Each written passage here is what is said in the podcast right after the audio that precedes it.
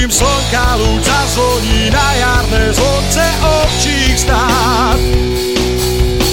Je to kraj, kde ráno vstáva skôr Kde sa drevo z hory tížko zváža. Je to Slovensko čarovné hrdé, mám ho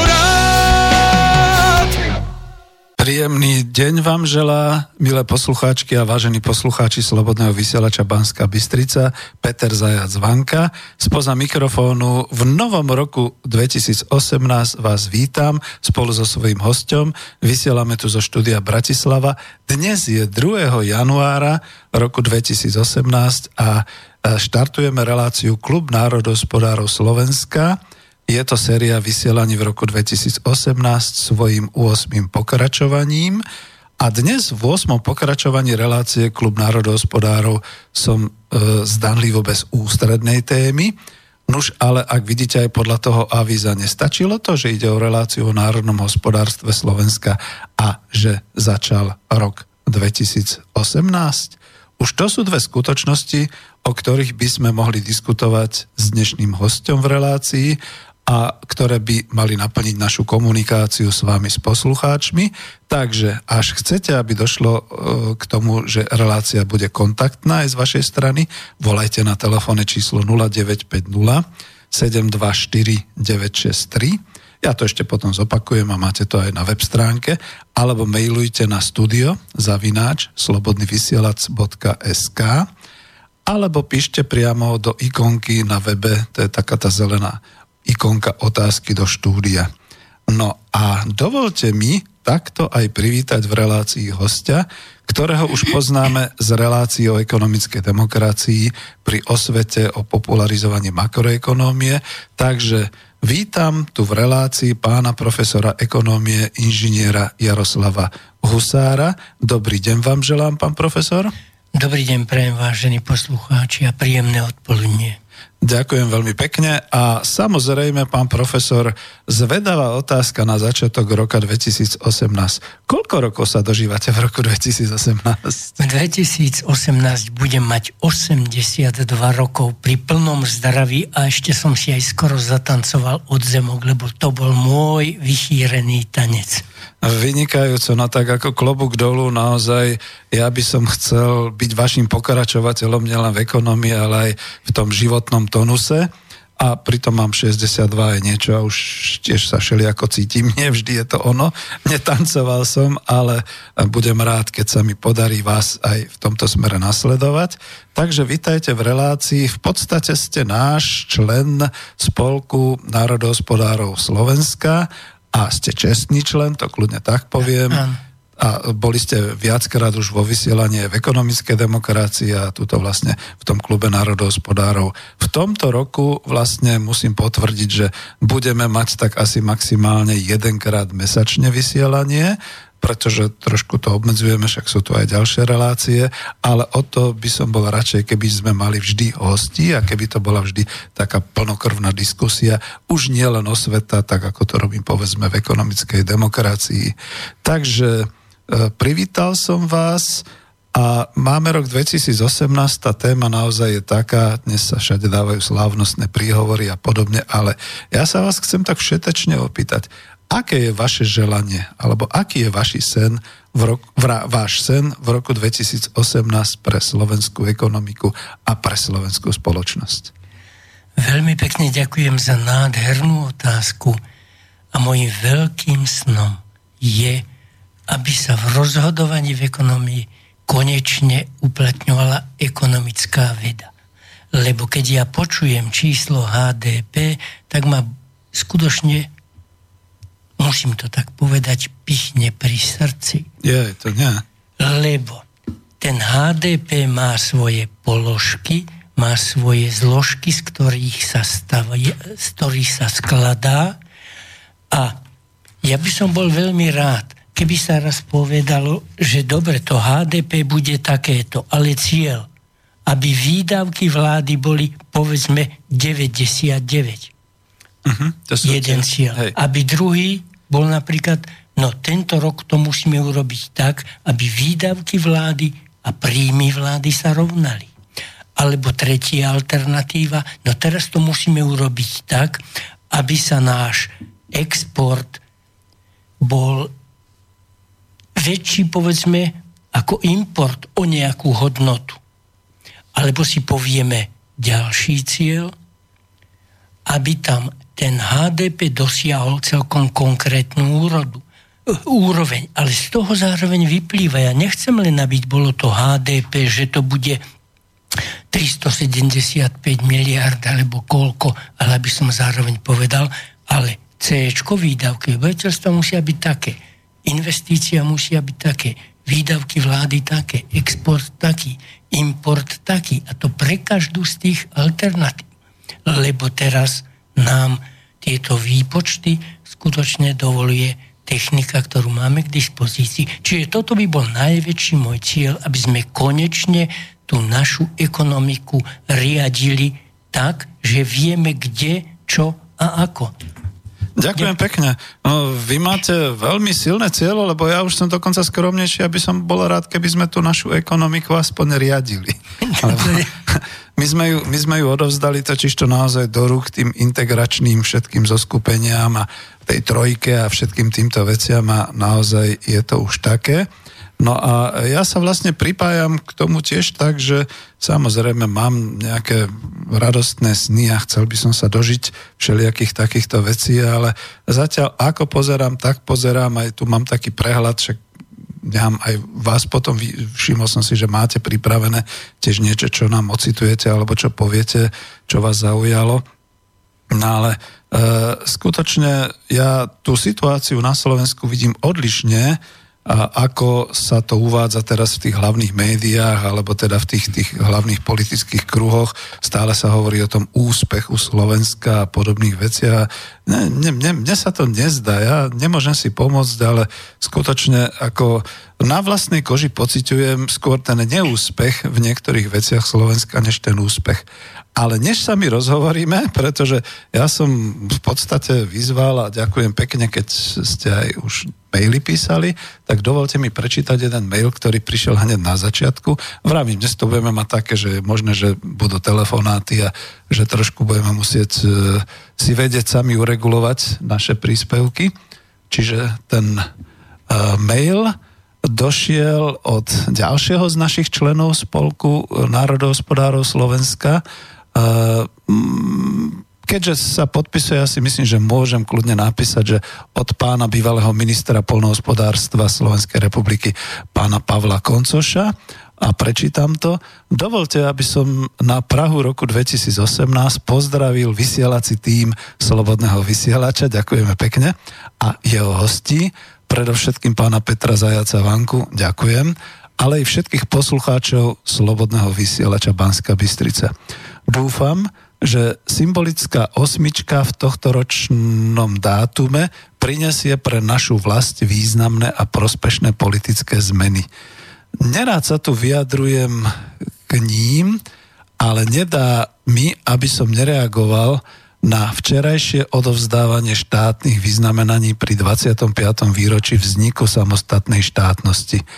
To, že pán Kiska odovzdal vyznamenania politikom absolútne negujúcim samostatné Slovensko a jeho štátnosť je hanbou všetkých obyvateľov Slovenskej republiky. E, nielen tých, ktorí pána Kisku volili za prezidenta republiky, práve preto verím, že vývoj na slovenskej politickej scéne konečne naberie správny kurz. Ospravedlňujem sa, že som nezaujal stanovisko ku vysielanej téme, ale to je, to je rok 2018, ďakujeme. Aj keď nepriamo všetko so všetkým súvisí. S úctou pán Pavel Koncoš. Ja veľmi pekne ďakujem pánu Koncošovi pretože ja som to bral na okraj. Kľudne poviem, že uh, už určitý čas nepozerám nejaké novoročné uh, prejavy a nejaké tie vyznamenania. Naposledy si pamätám, tuším, keď uh, vyznamenával pán prezident Kašparovič a taký ten mladík v tej garde prezidentskej odpadol. To bolo asi také zaujímavé, čo sme v rodine ako pozerali, ale už dlho, dlho sa týmto mainstreamom nezaoberám. A keď niečo také čítam, a ja som si potom rýchle pozrel, že kto, jak to bolo, lebo aj Roman Michalko sa vyjadril v tomto smere, tak som zhrozený. No, neviem, chcete aj vy povedať k tomu niečo, pán profesor? Alebo radšej ani nie? No, nie, možno by som povedal práve toľko, že ten vznik Slovenskej republiky mnohí ľudia nevnímajú z hľadiska ekonomického dobre. A hneď to aj poviem, že Prečo? Pretože mám pred sebou knihu Okradli nás. A dovolte mi prečítať, lebo to bol skutočne zavi- začiatok. Nenapísal to hoci kto tú knihu. Bol to pán Valach a píše hneď na začiatok. Minister financí je to ma 11. mája 1993 menoval dekrétom číslo 2042 na návrh prezidenta M. Kováča za člena komisie expertov, ktorá má preveriť rozdelenie aktív a pasív bývalej ČSFR. Viete, tento pojem, ten nemohol byť vôbec jasný Jánkovi, Budajovi, lebo Milankovi, Kňažkovi, mm, pretože to nemohli vnímať. Že, a dovolte hneď ďalej, lebo tu má efekt delenia, pohľadávka ČNB voči NBS v sume 24 miliárd korún.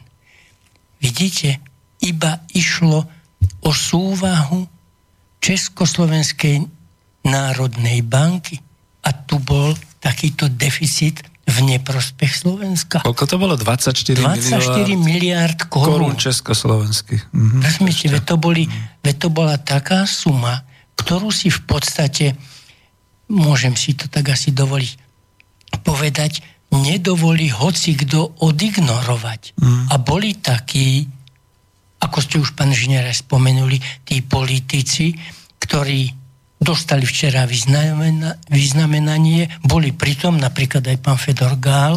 Ja ani ich nespomínať, lebo ako mňa už sa ježia chlpy, keď počujem všetky tieto mená, ano. pretože to je, no, ale robíme akurát vôbec, propagáciu. Oni si ani nevedeli predstaviť, čo sú aktíva Národnej banky a čo sú pasíva Národnej banky a ako potom môžu usmerňovať krajinu ktorá by mala mať nejaký hospodársky ideál. Oni boli tí akobíni, ktorí akože to všetko ako riešili revolučne a pritom, dá sa doslova povedať, podpálili národné hospodárstvo ako také.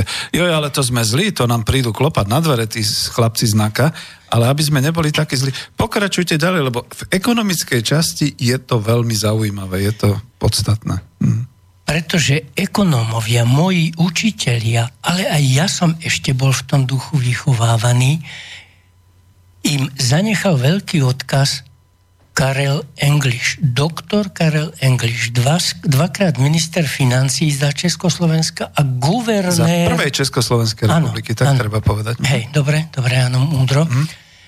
A on ako guvernér Národnej banky sa hlavne preslávil to nechcem do detajlov rozoberať, ale vplývaním práve na chod ekonomiky a napísal dielo Soustava národního hospodárství a vypočujte si pod nadpis. Vieda o pořádku, v kterém jednotlivci a národové pečují o udržení a zlepšení života. Tá kniha má 2 kilogramy a má vyše tisíc strán. Mm.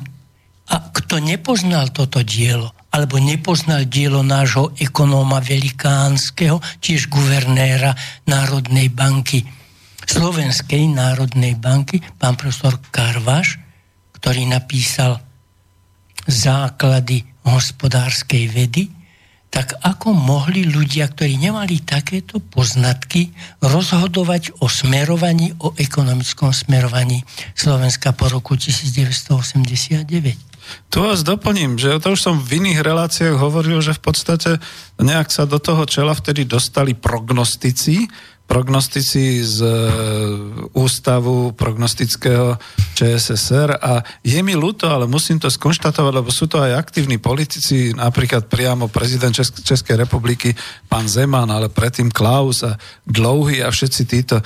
Viete, viete si dnes predstaviť, e, milí poslucháči, že by e, vlastne tí teoretici, ktorí sú niekde na školách, na nejakej tej univerzite, čest ich tomu, že vedia pekne vyprávať a že vedia obhajovať nejaké teórie, alebo keby tí teoretici, ktorí sú dokonca aj na SAVke alebo na ekonomickom ústave SAV, sa dostali dnes do vlády a začali by rozhodovať Veď asi týmto spôsobom e, to bolo, ja som to už niekde spomínal, že keď potom Václav Klaus sa dostal e, do úlohy ministra financí ešte ČSSR v decembri 89, tak on sa snad až zlakol a namiesto, aby bol veľmi poctivo riešil štátny rozpočet a dal ho odsúhlasiť a to presne to, čo hovoríte, vybilancoval všetky tie položky a podobne, on si jednoducho to hodil za hlavu a povedal, že bude rozpočtové provizórium.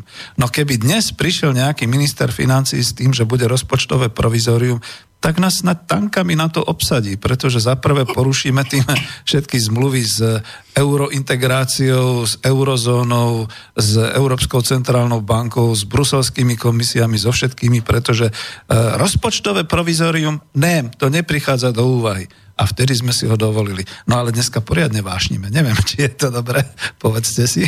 Ale asi je dobré, lebo keď ste spomenul pána prezidenta Zemana. Miloša Zemana, mm. tak ja vám to musím povedať, lebo my sme sa dobre poznali, ba s docentom Klinkom, vzhľadom na to, že sa nám ozval pán exminister Koncoš, sme dopomohli k tomu, že pán Miloš Zeman, keď ho vyhodili zo zamestnania, sa zamestnal v polnohospodárstve a mám doklad aj o tom, že na jednom veľkom seminári v 89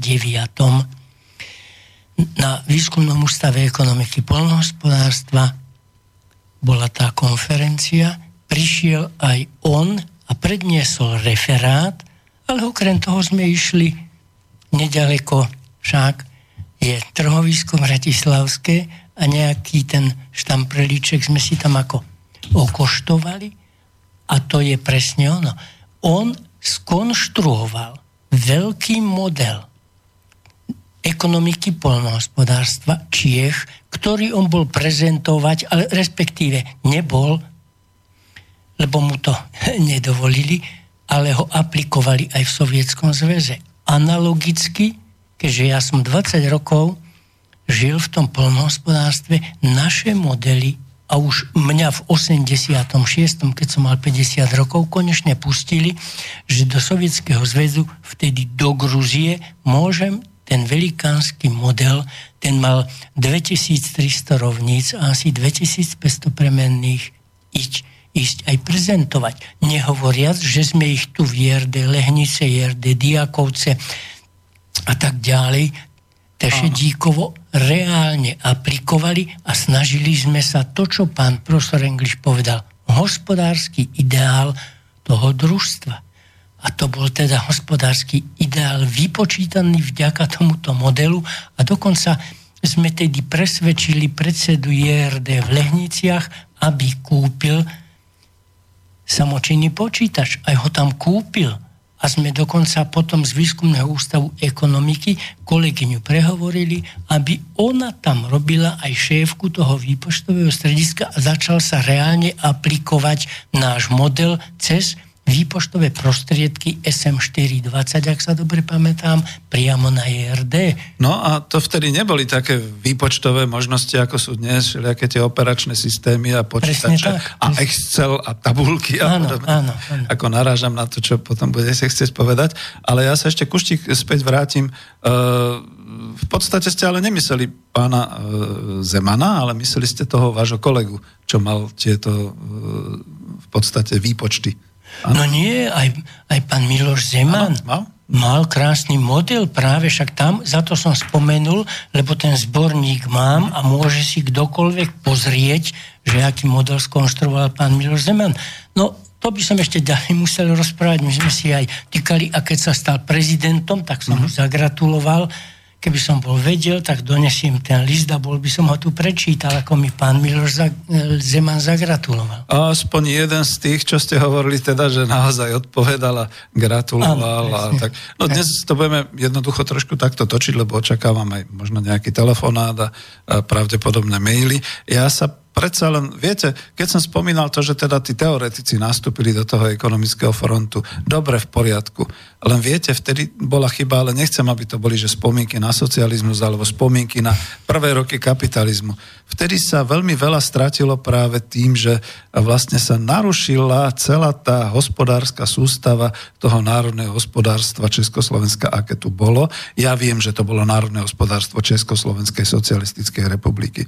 Ale už sme to tu mali aj v reláciách, že ktorá krajina bola tak hlúpa, aby si rozbila celý ten svoj systém s nejakým hurá, hurá, že teraz bude lepšie, teraz bude niečo iné.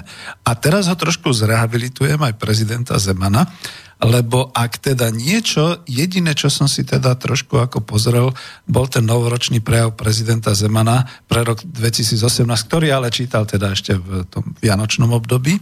A z toho všetkého vytrhnem len pár slov z jeho prejavu, pretože toto je dôležité a dúfam, že mi odpustí, že vytrhávam. Ekonomický rúst, budem citovať, ekonomický rúst je krásna vec, ale aby byl trvalý, musí byť doprovázen rústem investic. Nebudem pokračovať, ako to zdôvodňuje a čo tam ďalej píše, ale ide o to ďalej, potom ešte píše, že podiel veřejných investíc na celkových výdajích státneho rozpočtu je nízky a klesající. To je u nich v Českej republiky. V Českej republike. A ešte ďalšia veta. Rúst hrubého domáceho e, produktu je výborný, ale musí byť doprovázen rústem životní úrovne. A tu ja doplním, že tými verejnými investíciami sú aj tie do vlastných štátnych a komunálnych podnikov, čo teda ani jedna z republik nerobia príliš. A to sú investície aj do aktívnej tvorby ekonomických zdrojov, ktoré majú slúžiť ľudu, ktoré majú mieriť na rast a rozvoj národného hospodárstva každej republiky. Nie pre ukojenie nárokov nejakých globálnych korporácií a finančných trhov, ako to máme dnes. Alebo viete, a už vám dám slovo, ale ešte toto som chcel, že dneska všetci radi plkajú o tom, že Slovensko to je úspešný príbeh. Mm, vystriedali sa už všetci politici v tom, aby sa chválili, že Slovensko je úspešný príbeh. Každý štátnik, veľa publicistov. Myslíme si to naozaj všetci? Lebo ja si to napríklad nemyslím. Lebo veď aký by bol vlastne opak, ten neúspešný príbeh Slovenska? To si vážne myslíme, že to by bol ten vzor Ukrajina 21. storočie? Alebo že by to bol ten vzor Grécko v Európskej únii? Alebo e, cesta ako Katalánsko 2017? Neblbníme ľudia. Podľa mňa doteraz príbeh národa a krajiny, ktorý si možno e, to je slovenský príbeh, ktorý si nevdojak a možno dobromyselne podpiloval pod sebou konár národohospodárskej prosperity a sebestačnosti už od toho novembra roku 89, je v tom, že dali sme sa ukecať. Dali sme sa ukecať a že vy, vyprávalo sa vtedy, že to bolo vlastne 40 rokov od 89., čo bolo zlé a že to treba zbúrať, celý ten národohospodársky dom, ktorý sme spolu budovali a sanovať to hospodárstvo a riskovať, že to budú naozaj tie neúspešné príbehy, ako som hovoril, teda tá Ukrajina, Grécko, Katalánsko a podobne, lebo by z nás boli hneď vtedy možno rozpustili do nejakých regionálnych štruktúr a podobne. No ale potom sa ukázalo, že transformácia a rozdanie majetku e, to bol vlastne náš majetok. Oni to definovali ako iba majetok komunistov. Nie je pravda, to bol náš národný majetok. A to sa dialo formou zhasni a ukradni, čo môžeš. A odrazu sme precitli a my sme zrazu zistili, že z takej federácie chceme vypadnúť. No a podarilo sa. Čiže to, to nie je, že úspešný príbeh Slovenska, to je o nevyhnutnosti. Jednoducho my sme boli vtedy postavení pred fakt, že je nevyhnutné, aby Slovensko nejakým spôsobom riešilo tú situáciu kapitalistickej federácie, kde sa bude rozhodovať centrálne z Prahy a kde budú vznikať nerovnosti práve tie dvojtretinové a podobne, ako to vidíme, ako to napríklad sa kopíruje zo západu a všetky takéto veci. A dobre, no tak získali sme samostatnosť, neutopili sme sa. Je to nejaká zásluha? Neutopiť sa? Čím by sa dnes chválili elity, ak by národ žil ako utečenci v stanoch, ako je to v Sýrii? Alebo ak by sme ako gastarbajtri slúžili v krajinách na západ od nás, ako to boli Turcia a, a celý Balkán a podobne. Aha, no ale našinci tam vlastne takto často aj dnes pôsobia, že? V tom Londýne, e, v Nemecku a tak ďalej, v Rakúsku. Horšie je, že naozaj my sme dnes gastarbajterami, či ako sa to povie gastarbeiter, čiže hostujúci robotník aj vo vlastnej krajine. Slúžime zahraničným investorom stále ako lacná surovina, preosievajú nás tu personálne agentúry ako prospektory hľadajúci nejaké zlato na klondajku. Delia sa zamestnávateľia a hospodársky výsledok niekedy aj v pomere 80 ku 20, nielen 60 ku 40 a ešte menej. Ešte stále kričia na vlády, že naša pracovná sila je tu drahá a dnes navyše že potrebujú e, do montážnych investícií pracovníkov a keď ich je málo na Slovensku, tak si ich začnú dovážať, potrebujú k tomu uvoľniť ruky a tak ďalej. A toto všetko my pokladáme za úspešný príbeh Slovenska.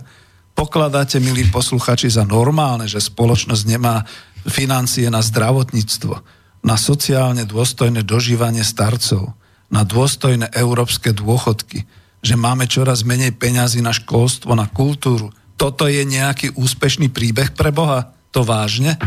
Rozbiť si a dať si rozkradnúť národné hospodárstvo a e, vlastne celé národné bohatstvo? Toto je nejaké hrdinstvo? No, ja som sa veľmi rozčertil, ospravedlňujem sa aj vám, pán profesor, ale mne to nedá, keď počujem potom z úst tých našich politických predstaviteľov, že Slovensko úspešný príbeh. No ale potom musíme naozaj uznať aj to, že Slovensko bolo úspešný príbeh aj po roku 1939 a vážení antikomunisti, potom musíte skutočne hlasovať aj za to, že Slovensko to bol úspešný príbeh aj v roku 1948, keď sa industrializovalo, keď sa z dedín vytvorili naozaj tie krásne veľké dediny, keď sa naozaj e, doviedol, e, doviedli závody, podniky a pracovná e, príležitosť do každej doliny a podobné veci. A keď ľudia zrazu mali peniaze a mohli si z nich odkladať a všetky takéto veci. No, nie, neviem, pardon, ja som sa dneska naozaj trošku rozvášnil.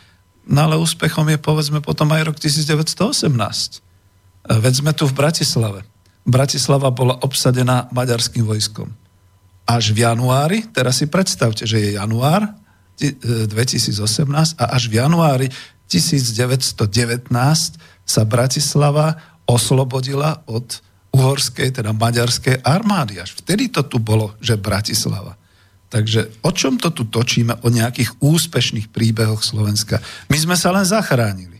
A je dôležité vedieť, či sa budeme vedieť zachrániť aj o 5, 10, 20 rokov.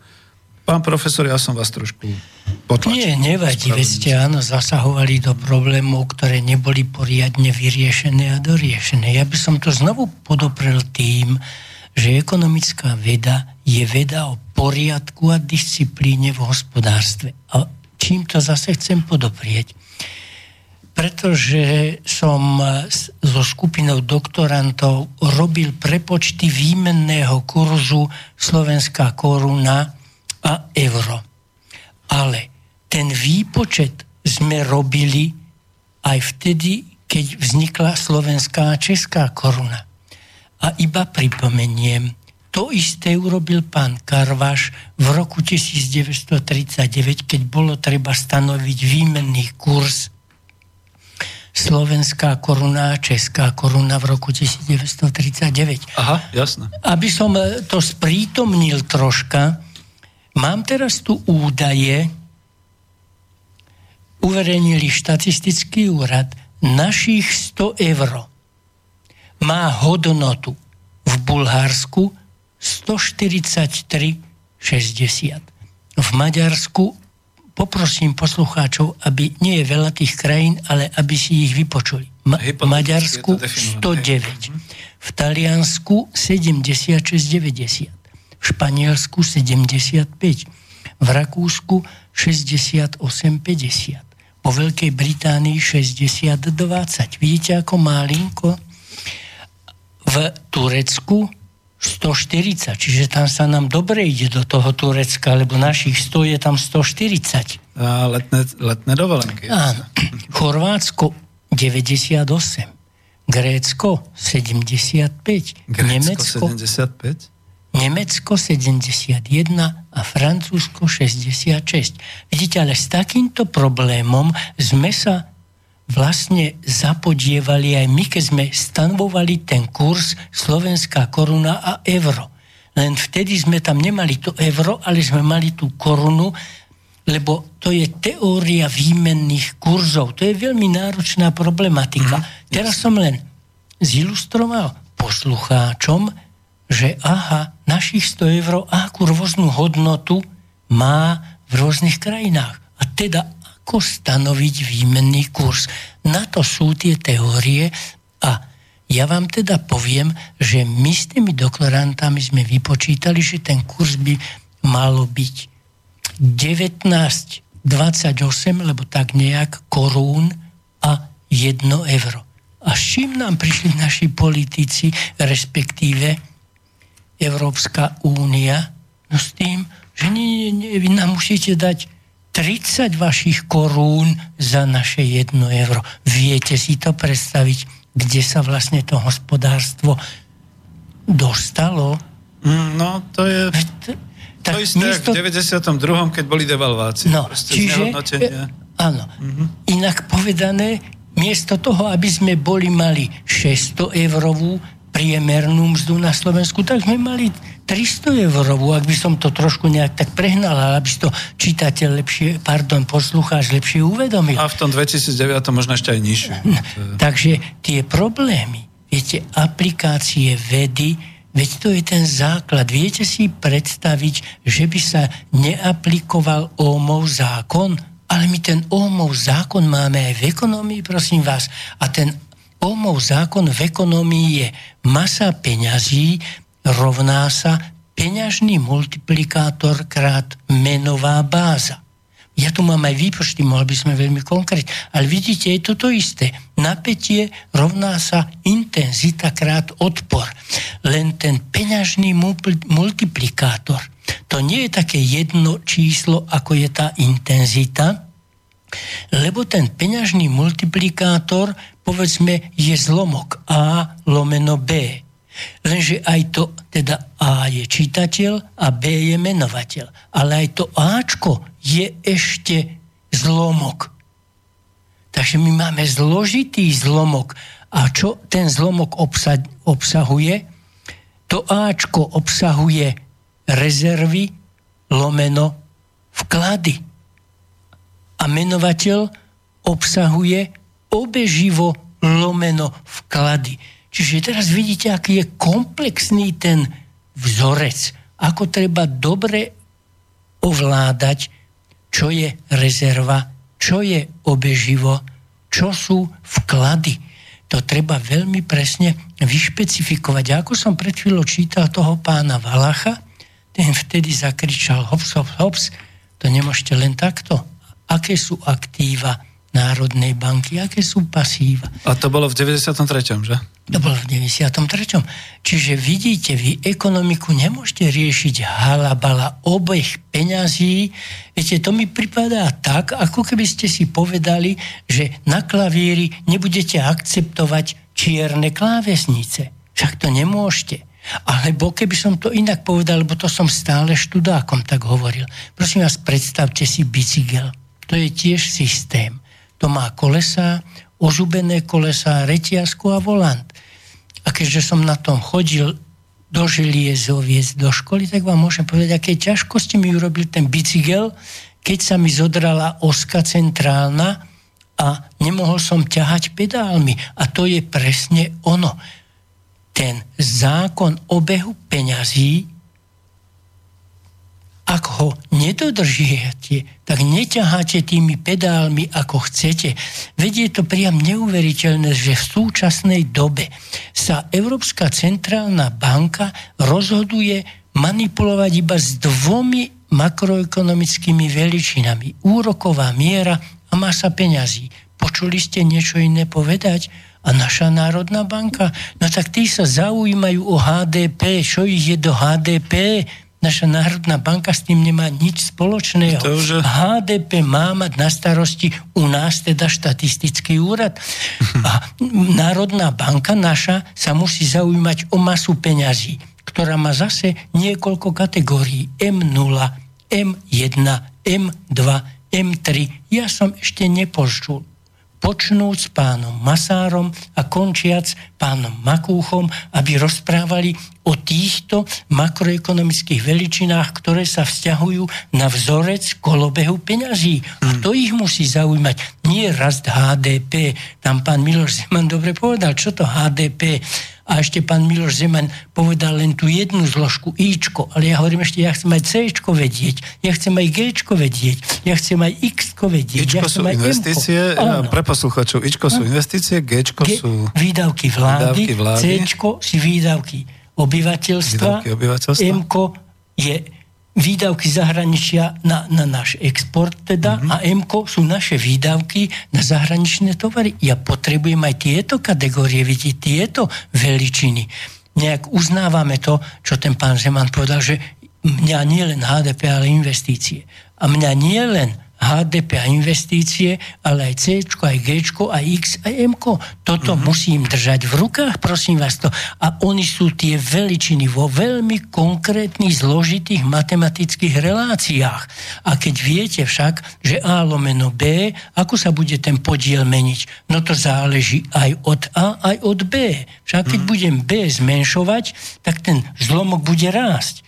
Lenže keď ja zoberiem, že ten čitateľ je vlastne zase ďalší zlomok, tak tam sa to už veľmi komplikuje. No to sú tie zložité matematické výpočty, kde ako prep sme vo veľmi odbornej problematike a ja si to vážim, len sám som už zistil aj na tých svojich reláciách ekonomická demokracia, že pre, prepačte mi posluchači, nie vás sa to týka, ale častokrát mnoho iných, že snad naozaj pokračuje e, už debilizácia Slovenska, že nám stačí nejaké heslo, nám stačí, že HDP rastie, nám stačí povedať, že nezamestnanosť klesá, aj keď vieme, z čoho sa počíta. A presne aj tieto hrubý domáci produkt, všetky tieto ako zložité výpočty, minule ste ma upozornili na inej relácii, že nie agregát jak je to?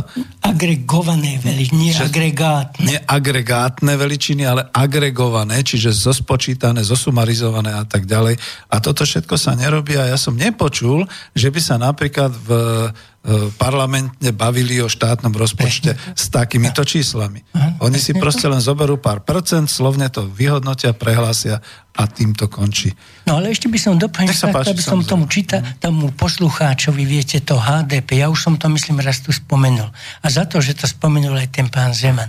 Prosím vás, HDP má taký zmysel, ako u modelky jej výška. Aj tam potrebujete vedieť, 90, 60, 90. Lebo keď by, teda zložky, však aké si zložky Proporcie. Proporcie, ďakujem pekne. Lebo keď by to bolo 60, 60, 120, vy presne už viete, že biológia nejak. A vidíte, to je presne ono aj v tom HDP. Lebo keď to C lomeno HDP, teda výdavky obyvateľstva lomeno HDP, keď tam nebude nad 60%, tá ekonomika nejde dobre. Však? A to presne je to u tej modelky. Keď je to e, ten objem prvý tých 90, keď je 65, tak viete, že je tam veľmi zle. Však? Mm. Takže to je analógia, iba aby ste si to lepšie uvedomili. Vy nemôžete, HDP nemá zmysel. To je taký by... marketingový ukazovateľ nejaký, tak ako tak, keď na miske dávajú tých 90, 60, 90 a teraz keď ste povedali 60, 60, 120, no neviem si predstaviť tú nešťastnú dievčinu no, s takýmito rozmermi. Čiže to je len marketing, vyslovene marketing pre politikov, celé HDP. Hm? Nech sa Ďakujem páči. Pekne. Hm? No nie, to je presne ono, že my už tá moja veľká túžba pre rok 2018 by bolo už som to povedal, aby to HDP sa delilo tak, ale nie len to. pretože presne pred 50 rokmi, v 1968 som nastúpil do EHK do Ženevy. Európska hospodárska komisia. Európska hm. hospodárska komisia. Vtedy robila tá komisia veľkú úlohu porovnávania krajín regiónu EHK, Európskej hospodárskej krajiny. A to na báze input-output modelu, prosím vás, a input-output tabulky. Čiže modelu vstupu a výstupu ekonomických A to je údajov. ešte mhm. detailnejší pohľad, ako čo sme teraz mhm. spomenuli, tých 90, 60, 90. A prosím vás, prišiel tam aj velikán Leontiev. Išli sme ho so šéfom čakať. Ja som išiel so šéfom za to, že som vtedy ešte aj výborne hovoril po rusky, tak mi hovorí šéf, ty musíš so mňou ísť, lebo ja ho tu privítam anglicky a francúzsky, ale ty budeš prekladať, čo ja hovorím, aj do ruštiny. Musíme ho prekvapiť. Mm, lebo to bolo na pôde... V Ženevi. To Ženevi. bolo v Ženevi. Mm. No ale zmeška lietadlo a prišiel až druhý deň a prišiel priamo na zasadanie, kde sa už diskutovalo o tej komparácii krajín, uh-huh. lebo ja som mal napríklad na starosti USA, Sovietský zväz, Belgicko, však a už sa diskutovali, jedna Fínka bola v ten deň, lebo ona mala prvé pripravené tie krajiny, ona skôr už tam pracovala ako ja, však a vtedy prosím vás, jeden Švéd, nevediac, že už je tam pán mm-hmm. Leontiev, tak mal vystúpenie, ktoré bolo smerované skôr k tomu, že ten input-output sa nehodí pre kapitalistické krajiny. A to bolo vtedy tých 13 pôvodných krajín Európskeho hospodárskeho spoločenstva? Nie, nie, nie. nie, nie? To, to EHS a Európskeho... E... Aj pre Kanadu a Spojené štáty. Áno, hej, to bolo...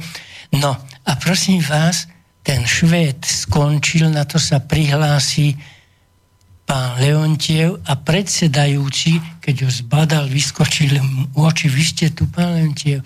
Áno, ja som tu, ďakujem za privítanie a hovorí, milý pán distinguished delegate, sme sa museli oslovovať. Ja vás len preruším, aby to ľudia vedeli. Toto sme hovorili kedysi v ekonomickej demokracii, ale v tejto relácii možno prvý raz počúvajú niektorí ľudia. E, ten pán Leonciev to bol vlastne ruského povodu, ale ekonóm žijúci v Spojených štátoch amerických Americký. a teoretik a vedec v Spojených štátoch amerických. Par excellence, ako no. sa hovorí. Mm-hmm. No, a teraz nebudem to už teda zdržať a, a nakoniec mu hovorí. No ale všimnite si, ja som napísal o tom 400 stránkovú knihu na báze americkej ekonomiky. Pretože mňa Stalin vykopal, vykopol a my sme to aplikovali do roku 65 veľmi striktne a pozrite si hospodárske výsledky Ameriky. A to si môžete aj teraz, lebo je Economic Report of the President, to je každý rok kniha vydaná, tam si to môžete pozrieť, pretože riadila ekonomiku veda, ako som teraz spomenul, už ten zákon o behu peňazí. A toto je ešte zložitejšie. Mám to tu, pánovi inžinierovi, to môžem jednoducho ukázať, že ako ona Pozrieme vypadá. si to cez prestávku, ak bude pesnička a potom pokračovať kľudne. Dobre. Mhm. Nie, uh, to, čo ste hovorili, to základné želanie, že aby konečne začalo vedecky sa pristupovať aj k ekonomike. Ja mám takú podotázku ešte, než dáme pesničku. Mhm. Je to vôbec v súčasnosti možné? Lebo my sme stratili svoju menovú samostatnosť, máme euro. Stratili sme svoju bankovú a hospodárskú samostatnosť, lebo to sa odohráva v Európskej centrálnej banke, v tých komisiách bruselských. Ja viem, že mnohí teraz zase budú hovoriť, vypnite to, lebo to sa nedá počúvať. Ale je to pravda, pretože naozaj dnes už vlastne existuje nejaká koordinácia informácie, nejaké súlady existujú. Napríklad ja by som veľmi rád otvoril aj tému eurofondov, ale nechcem to ani otvárať, kde v podstate akože už sa trošku sami klameme, pretože kto prispieva do eurofondov, to už sme my a po roku 2020 už budeme čistými prispievateľmi, čiže to, čo si sami zaplatíme, to potom môžeme aj používať alebo budú používať iní A v podstate tá ekonomická samostatnosť sa stratila s tým, že sa dobre preniesla povedzme naozaj na tie hospodárske subjekty. Ale spočítajte mi, koľko je tých hospodárskych subjektov našich, akú majú silu, akú majú moc a kde vlastne platia dane, keď sa to potom zobere, že všetko ide teda niekde von e, do materských krajín, čo sa týka zahraničných investorov alebo do všetkých tých daňových rajov alebo do iných krajín, čo sa týka našich spoločností. Čiže my si tu skutočne začíname už sami platiť sebe a to znamená, že naozaj potom by sme potrebovali nejakých vedcov, až to podozrievam konšpiračne, že práve preto sa to nedeje, pretože naozaj vedci, výpočtári, matematici, ekonomovia by nám spočítali, že vážení, tuto idú obrovské peňazovody okolo nás, ponad nás, mimo nás, ale my tu živoríme v tých našich rozpočtoch, pretože málo čo padá sem na našu úrodnú pôdu. Pardon, ja som sa zase rozrečnil. Ak chcete ešte niečo pridať, potom dáme pesničku. No chcem, lebo ste veľmi krásnu tému hmm. naz, naznačili. Však, keď sme už my pred 50 rokmi to robili v tej Ženeve, tak vtedy ten input-output model mal iba za každú krajinu 22 riadkov a 22 stĺpcov. A predstavte si, že máte hárok papiera pred sebou a ten model sú teda tie riadky a stĺpci toho papiera. My sme vtedy každý ten tú krajinu posudzovali individuálne, ale teraz ja som už aj odpublikoval niekoľko článkov. Si predstavte, že si spojíte ten A4 formát tak, že ďalší A4 formát pripojíte k nemu rohom. Prvý model by bol Slovensko, druhý Česko, tretí Maďarsko, Nemecko a tak ďalej, až by ste na stene mali takýchto a4 formátov v takomto skokovitom alebo v takom schodovitom usporiadaní a na spodku by ste ešte mali to, čo je spoločné, čo chcete, aby sa v rámci Európskej únie udržalo. Mm-hmm. Ja mhm. teraz, keď počujem, jak tam sedia a vyprávajú si o tej HDP Slovenska, HDP Česka, tak ma z toho boli brucho, prosím vás. A keď si pozriete tí ministri, o čom tam rozprávajú, tak nerozprávajú o tom, ako funguje ekonomický mechanizmus, ktorý ja som zobrazil do tých matematických vzťahov. A zase to len prirovnám, veľmi jednoducho, aby ste videli. Flaša a zátka stojí euro 10. Čiže F plus Z rovná sa 1,10. Uh-huh. Toto Fl- sme hovorili už na ekonomické demokracii, hej, v pohode. Uh-huh. Flaša je drahšia o euro ako zátka. To je taká jednoduchá úvaha. A už máte dve rovnice uh-huh. o dvoch neznámych. Ale fantasticky. A tam máte tú druhú rovnicu, teda F minus Z rovná sa 1. A to je práve regulátor, to by som dlho musel vysvetliť, to je práve ten regulátor. A o týchto regulátoroch, že aká, aké bude, kol, aká bude hodnota alebo cena flaše a aká bude cena zátky. A práve tieto regulátory by som očakával, že ak chceme, aby Európska únia fungovala optimálne, optimalizácia fungovania ekonomických systémov Európskej únie, tak tam sú dôležité tie regulátory. Ešte raz som ich nepočul, že by ho naformulovali, ale týmto zakončím teda. Hej, je to zaujímavé, lebo viete, my hovoríme teraz tak, aby to poslucháči mohli vnímať. E, ja si pripomeniem, že kedysi za druhej svetovej vojne pri bitke o Britániu boli také tie veľké miestnosti, kde kresili všetky tie zostavy, e, celé, celé tie kvadranty e, letecké a jak sa pohybovali tie flotíly letecké a podobne. Tuto niečo podobné by bolo povešané po všetkých Presne. stenách na no. veľkých mapách, že kde čo ako sa počíta. Dneska by to v podstate bolo možné cez všetky tie obrazovky do jednej sály dať. Presne. Len mám tú otázku. A myslíte, že to nemá ten náš minister financí, alebo ten český minister financí, že nemá takúto veľkú sálu, kde toto všetko e, zobrazujú a e, stovky a stovky ekonomov tam denne prepočítavajú a posúvajú a podobne? Bol jeden minister financí, ktorému som povedal na Slovensku, prosím vás, nemáte u mňa skúšku z input-output a preto vaša apercepcia a vnímanie, teda osvojenie si informácií, ktoré hovorím, je veľmi stiažená. Mm. Som mu to povedal do očí. No veď to je to, že ja skutočne nechápem a stále si myslím, že som len taký veľmi malý ekonom, skôr obchodník a tak ďalej, alebo národospodár, ale neviem si predstaviť, že by niekto mohol nastúpiť do funkcie ministra financí a nemať okolo seba tie štáby, tie výkonné e, výpočtové systémy, kde to všetko spočítajú. Alebo je ďalšia kacírska myšlienka, oni to ani nepotrebujú. Oni už momentálne sú takí udržiavatelia systému, že to už nepotrebujú a naozaj potrebujú len marketingovo tie výstupy, aby mali HDP, e, klesanie nezamestnanosti, veľký export. Ináč k tomuto exportu sa ešte vyjadrím, že to nie je vôbec náš export. Skutočne to nie je náš export, pretože to sú zahraniční investori, ktorí tuto zneužili pracovnú sílu, naše súroviny, všetky takéto veci a potom si exportujú, vyvážajú. A čo z toho my máme? akurát to, že zaplatia povedzme našim montážnikom, ktorí pracujú u nich prípadne nejakým tým, ale ešte aj tie dáne. E, veľmi by som privítal telefonát ministra financí Slovenskej republiky, ktorý by svojim hlasom povedal, no ale pán Zajac, nemáte pravdu, my máme z toho takéto dane, neviete si predstaviť, koľko to prináša do štátneho rozpočtu. Prosím o takýto telefonát. Dobre, rozhorčili sme sa, dáme pesničku a aby to bolo aj slovenské a aby som trošku splnil aj to, čo mi minule e, niekto povedal, že a tak máš tam toho Desmoda, ale prečo nechceš pustiť e, toho Karola Duchoňa? Tak si ho teraz ešte raz pustíme. V dolinách ešte raz, ale originál od Karola Duchoňa. Je to rovnako pekné.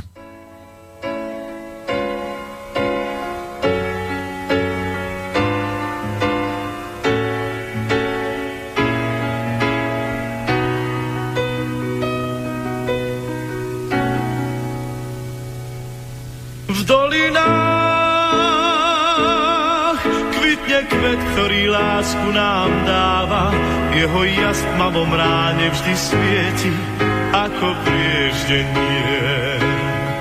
V dolinách lesný med vonia viac ako tráva, na svahoch túlia sa ovčie stáda, v domoch pieseň znie. Človek sám svoju prírodu chráni, každý strom, každá lúča na stráni je náš vzácný V dolinách ľudia nemajú zamknuté brány, majú tam srdcia čisté a plné ako prúdy Je to kraj, kde prísne štíty hôr, teplo dolín múdro strážia, pokým slnka ľud zazvoní na jarné zvonce ovčích stáv. Je to kraj, kde ráno vstáva skôr, kde sa drevo z hory tížko zváža. Je to Slovensko čarovné hrdé,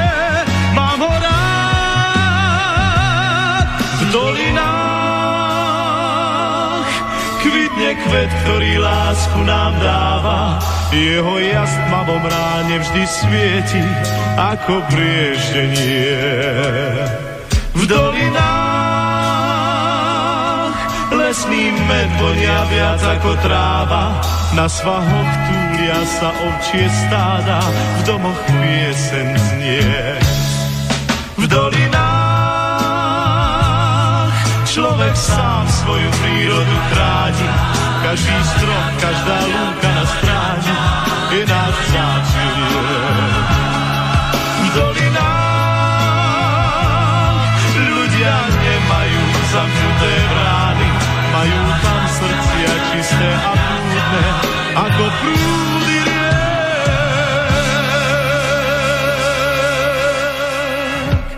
Tak, ďakujem pekne. No dali sme si túto pesničku, lebo v klube národospodárov chceme mať hlavne teda naše pesničky a e, vlastne trošku tú našu kultúru takto veľa byť tým pádom, či už Slovensku alebo Česku. A budem pokračovať ďalej. Ja ešte teda dodám k tomu, ako sme sa rozvášnili, že čo si želáme v roku 2018 a ako trošku nás to mrzí, že naozaj povedzme rôzne tie rozhodnutia sú už dneska robené skôr. Niekde som to čítal, že na základe príbehu, nie na základe čísel. Na druhej strane odcitujem tu niečo, čo som si našiel, ešte bolo to v teatri, niekde teraz na zimu s ekonomom Balážom, kde teda, neviem, či som si to už len ja zapamätal, alebo takto to poviem, že odcitujem to, možno som si to len ja blbo zapísal, že naše hospodárstvo už je len účet. Naše financie sa skladajú z príjmov, správ a, a teda z toho, čo disponujú súkromné a právnické osoby a z daní, ktoré teda štát môže minúť viac alebo menej. My už nevieme ani len postaviť školu z národných zdrojov, to myslím, že hovoril práve pán Baláš, ak nie, však nech zavolá, že nie. Nečerpáme dobre ani eurofondy, štát eurofondy spolufinancuje a ak sa teda nečerpajú, tak dokonca štát dosiahne v štátnom rozpočte úsporu a môže sa tým chváliť, to zase hovorím ja. A teraz je tá švanda v tom, že e, ja vlastne stále hovorím, že niekedy v 2012 sme spolu s docentom Škvrndom, tiež z Ekonomickej univerzity, mali také sedenie, takú spoločnú diskusiu ešte na klube Nového slova kde sme teda hovorili o tom, ako si stojíme na Slovensku s ekonomikou. A odvtedy sa tam taký slogan uviedol, že my už vlastne nemáme slovenskú ekonomiku, ale máme ekonomiku na Slovensku pretože napriek tomu, že máme tisícky subjektov, dá sa to presne spočítať, koľko subjektov hospodárskych, ktoré tu sú, štát už vlastne v podstate ich môže regulovať a usmerňovať len pomocou teda tých noriem právnych, respektíve daňových odvodov, respektíve nejakých takýchto záležitostí, čiže naozaj je to iba účet, na ktorý E, prichádzajú nejaké tie peniaze od podnikov a od fyzických osôb, teda od občanov Slovenska a tak ďalej.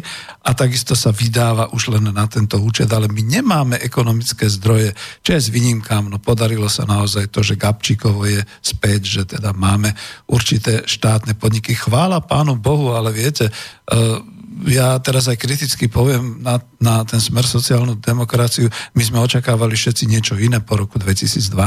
Však oni už predtým vládli, ale v roku 2012 zrazu mohli vládnuť sami, tak ako pravdepodobne sa to chystá urobiť e, vláda e, v Českej republike, napriek tomu, že je menšinová a zásadne mohla otáčať kormidlom aj tej hospodárskej politiky tým smerom, aby sme mali vytvorené vlastné podniky, aby sme rozvíjali vlastné národné hospodárstvo, aby sme trošku to rozhodovanie vrátili naspäť.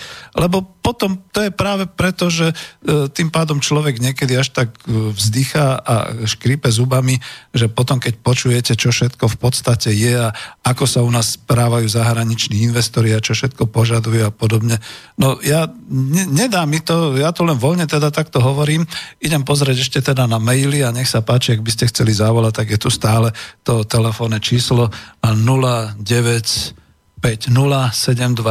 963. Dneska kľudne zavolajte, ak budete mať chuť. Ďakujem aj kolegom, že píšu, alebo teda majú zdravicu, tak ako pán Koncoš.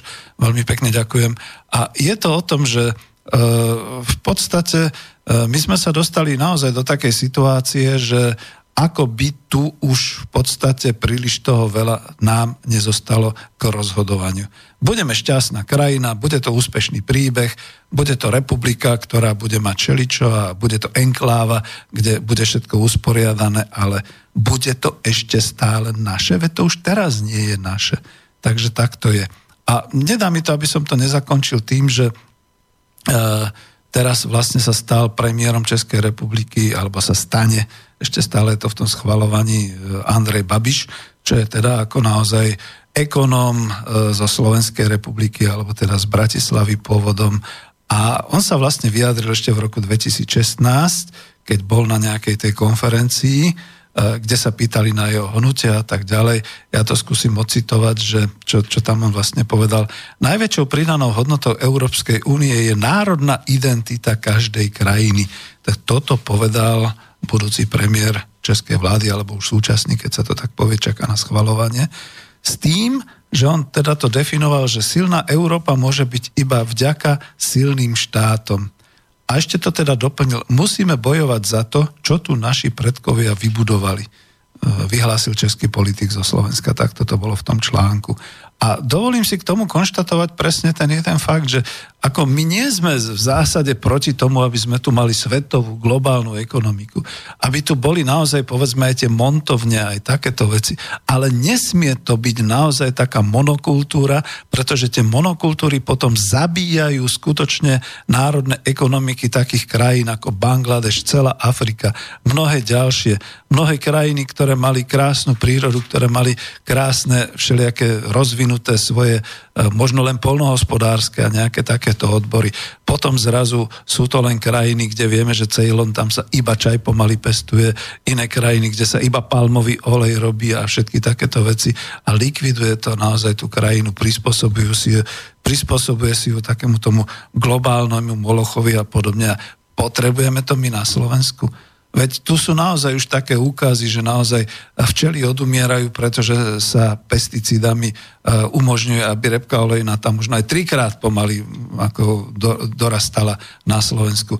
Objavili sa e, detergenty a pesticídy v, vo vodách, v zásobárni v Žitnom ostrove. A veď čo to spôsobilo? Ja si myslím, že to nebolo také, že prišiel Jožo a umil nejakú cisternu a dostalo sa to do vody. To je dlhodobé a my tu už pomaly 15 rokov vlastne máme všelijaké tie monokultúry tých, tých, tých všelijakých repiek na tých a všelijakých podobných záležitostí. Takže takto, len to musia preskúmať. A čo to spôsobí, povedzme, s národom, že tu máme monokultúru, automotív a, a tých montážnych automobilových, to, to, to nechcete ani vedieť to potom spôsobí naozaj to, čo som spomínal aj v tej relácii ekonomická demokracia o zložení našej spoločnosti, že to, to nám skutočne ako úplne deformuje spoločenské vrstvy, spoločenské triedy a ide, ide to niekam do hája. No ale ja som sa zase tak rozbehol, očakávam, že zavoláte, pozriem sa na maily a pán profesor, vy ste mi slúbili e, tiež nejaké príspevky, pardon, bude to možno mimo toho, čo som teraz hovoril, ale tak máme dnes trošku voľnejšie. Hlavne je to dôležité rok 2018, takže je to na vás. Ďakujem. A keď ste mi zatelefonovali, že či by som nemal chvíľku času, tak som vám potom aj poslal, čo som myslel, že by bolo treba ľuďom povedať. A rozdelil som si to na také dva veľké, povedal by som, celky. Ten prvý celok som nazval poriadok a disciplína, základňa ekonomických vied. A ten druhý okruh som nazval ospravedlňujem sa ekonomický narcizmus. A teraz ale musím podoprieť obidve tieto oblasti. Tu som povedal poriadok a disciplína, základ ekonomických vied. Už som prečítal dielo nášho Engliša, Soustava národného hospodárství. Ale zoberte si, zoberte si ďalšie krásne knihy. V roku 1939 vyšla kniha o ekonomickej teórii socializmu. Napísal ju Oscar Lange a Taylor. Ale pozrite si ďalšie a to by ste si museli aj prečítať tie knihy. A síce Dickinson, Ekonomická teória socializmu, Oxford, 1939. Aj v tejto by ste sa dočítali o poriadku a disciplíne, ktorá musí prevažovať v tej ekonomike. V roku 1949 v Edimburgu Hoffa Viete, ja zväčša mám tieto knihy prečítané, lebo sa mi podarilo dostať aj do Anglicka, aj keď som robil v Ženeve. Ekonomické výpočty v socialistickej spoločnosti. Počujete to už v roku 1949. Však znovu poriadok a disciplína. A ešte hádam na jeden článok by som si dovolil upozorniť, sociálna ekonómia a cenový systém. To veľký ekonóm Báj napísal v roku 1950. A musím to ešte doplniť. A síce veľký ekonom Buckholz ho čítajú Angličania, ale to bol pôvodne Nemec. A keď že to bude bol... nejaký Buchholz.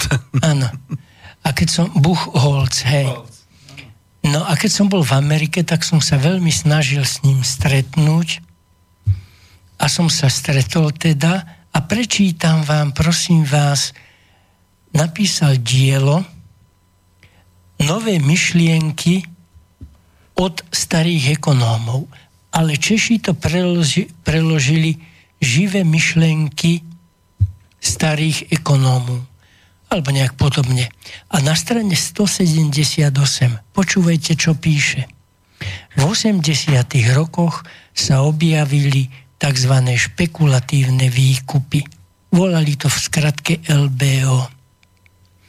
Manažéri si požičiavali peniaze, teda nie vlastníci, však manažéri si požičiavali peniaze, skúpili celý balík akcií a prevzali vlastníctvo podniku. Vidíte, špekulatívny dlh, no, však to ktorým sa, sa deje doteraz. Áno, to sa, dlh, ktorým sa zaťažili, ich núti k cizelovaniu nákladov a k odpredaju menej výnosných aktív. Viceprezidenti spoločnosti hádžu svoje kľúče na stôl podnikovým šťukám. No veď prosím vás, v tejto jednej vete je všetko to, čo sa dialo u nás. Uh, celá história transformácie, áno, je to tak. Hm. A teraz zoberte opäť, ja chcem podporiť tú druhú tému, tú druhú oblasť, ktorú som povedal, ekonomický narcizmus. Však už len počujte tie všelijaké slova, aké náš pán Mikloš zaviedol, že rovná daň. Mm. Tak som mu napísal list. Prosím vás, pán Mikloš, rovný môže byť stôl, rovná môže byť čiara, lebo rovná môže byť stena, ale nie daň. Už keď niekto nevie pojmy, no tak ako môže rozhodovať o ekonomike? Zoberte ďalší taký pojem, dlhová brzda tak brzda môže byť na bicykle alebo na aute. Ako môže byť v ekonomike brzda, prosím vás. Alebo pána Mikloša pojem default. Keby... Jednak som mu vtedy napísal, že pán Mikloš, ak vám to niekto preložil z angličtiny ako rovná daň, tak vám to veľmi zle vysvetlil. A prosím vás, ja mám napísané dielo, hľadám nejakého sponzora a nazval som, ale aha, aby som to mohol lepšie podporiť, tak ešte prečítam, prosím vás, pani profesorka Mojová napísala jednu krásnu knihu, Češi ju preložili Kterak západ zbloudil 50 let ekonomického bláznovství a neúprosná rozhodnutí, ktorá nás čekají. Však, takže tieto... Uh-huh. A, a ešte by som mohol ešte by som mohol tu prečítať aj od Kaplana. Lebo potom pochopíte, že som použil ten pojem. Ako chudoba, kriminalita, nadprodukcia, tribalizmus, vidíte, tribalizmus to bol volá... Kmeňové, hej, kmeňové usporiadanie. To, mhm. no nie, už nevraživý boj, to som ja zažil v Etiópii, mm. viete, takže a choroby ako rýchlo nám ničia sociálnu fabrik. Fabrik, to sú vlastne... Produkciu. Nie, nie produkciu. V látke, keď tkáte, keď moja mama tkala, Á, tak tie lanka, tkaninu, čiže látku. taká tie tkaniny, tá sieť našej planéty. To nič krajšie sa hádam nedá povedať a ja som si teda tu potom zvolil taký pojem, ten ekonomický narcizmus, že je to, ale hlavne v mojom diele viackrát opakované poviem, amputovaná ekonómia. Lebo žiaľ Bohu, keď si predstavíte amputovanú ruku nejakého človeka, pravú, amputovanú ľavú nohu a vidíte ho ísť po ulici, tak zaplačete. A veru, žiaľ Bohu, ja som takto mnohokrát zaplakal, keď som videl, čo sa deje. A ja za to zase tak dosť otvorene poviem, čo robili kontaminovaní ekonómovia Ježiš, to je krásny novotvar. ako sa môže, áno, ako sa môže stať prírodovedec po, hneď, ak sa pamätáte, po 89. a zrazu on bol ekonomický námestník. Mm, Viete, to bolo často. To, to bolo často. Viete, a ja som na tieto veci bol taký veľmi citlivý, lebo ja som začínal robiť v tlmačoch. A tam sme mali veľmi rozumného ekonomického námestníka, ale hlavne tam sme mali krásnu ubytovňu, také dvojbunky, ja som mal izbu, kolega mal, mali sme tam takú jedálničku, však on bol strojar, on končil diálkové strojnickú fakultu, strojárskú fakultu v Bratislave. A ja som tam robil vo výpoštovom stredisku on bol veľký puntičkár, lebo navrhovali jeden kotol. Predtým tam bol navrhnutý rozhadzovač hnoja. Aj toho, som po, toho autora som poznal, ale tohto Karola, toho som mal bezprostredne na izbe a viete, tie kotle, výroba kotlov, to bola velikánska technológia, však tam mm-hmm. bolo veľa hrdinov socialistickej práce, ako sme ich volali, ale to bolo strašne náročné remeslo, lebo zvariť, keby som povedal, železo s alumínium, to sú všetko závažné problémy. A tie kotle, tam muselo byť strašne veľa technických prepočtov a ten Karol mi tak raz hovorí, tie Jaro, a nemohol by som, som ja u teba si urobiť tie výpočty, neurobil by si mi to, takže som urobil programy na tie dierne štíty. Čiže on bol síce technik, ale vlastne vy ste ako ekonom mohol pomôcť s tými výpočtami. S tými výpočtami som mu tam ako pomohol a to je hlavné, viete, ako som povedal, poriadok a disciplína. Taký, tak, taký poriadok a disciplína, ako je aj pri tom kotli, že tam musí všetko so všetkým ako si súvisieť a racionálne. A ja som pánovi inžinierovi daroval jeden taký krásny ekonomický stroj, a on ho vo svojej knihe zlepšil a tam ho uverejnil. A to a, je ten Hej, motor ekonomiky. Motor ekonomiky. Hm? Prosím vás, a o to ide. Tak ako v tom kotle nemôžu byť tie rúrky hociakú dimenziu mať, tak ani ten ekonomický motor, ktoré tam sú tiež akoby tie trubky, ja som ich znázornil ako trubky, tam tá trubka musí mať svoju dimenziu. A keď som sa ja prvýkrát v tej technickej dielni, lebo ja som išiel tam potom aj pozerať s nimi, ako to všetko robia, s tým zoznámil, tak som si povedal, tak tento technický poriadok musím zaviesť aj do tých ekonomických výpočtov. A už sme to prvé urobili priamo tam, lebo moja diplomová práca bola MTZ tlmáč. Však? No, e, len vás doplním, ne? že ten diagram E, volal sa cirkulárneho obehu tokov hospodárstva, čiže motor Hej. ekonomiky krajiny. Pardon, e, že, lebo to už sme spomínali v ekonomickej demokracii. Uh, tento diagram som použil teda do knižky Ekonomika po kapitalizme. Je to na 75. strane a je to veľmi dobrý, pretože ak hovoríte o, tom, o tej disciplíne a o tom poriadku, on síce v tejto chvíli vyzerá taký scholastický, taký schematický, pretože sú tam použité tie štyri systémy domácnosti, že obyvateľia trhy a teda hlavne finančný trh, vláda, teda štátny rozpočet, podnik, celá hospodárska sféra štátu, odkiaľ sú výstupy, ktoré sú vstupy a tak ďalej, ako to teda pracuje.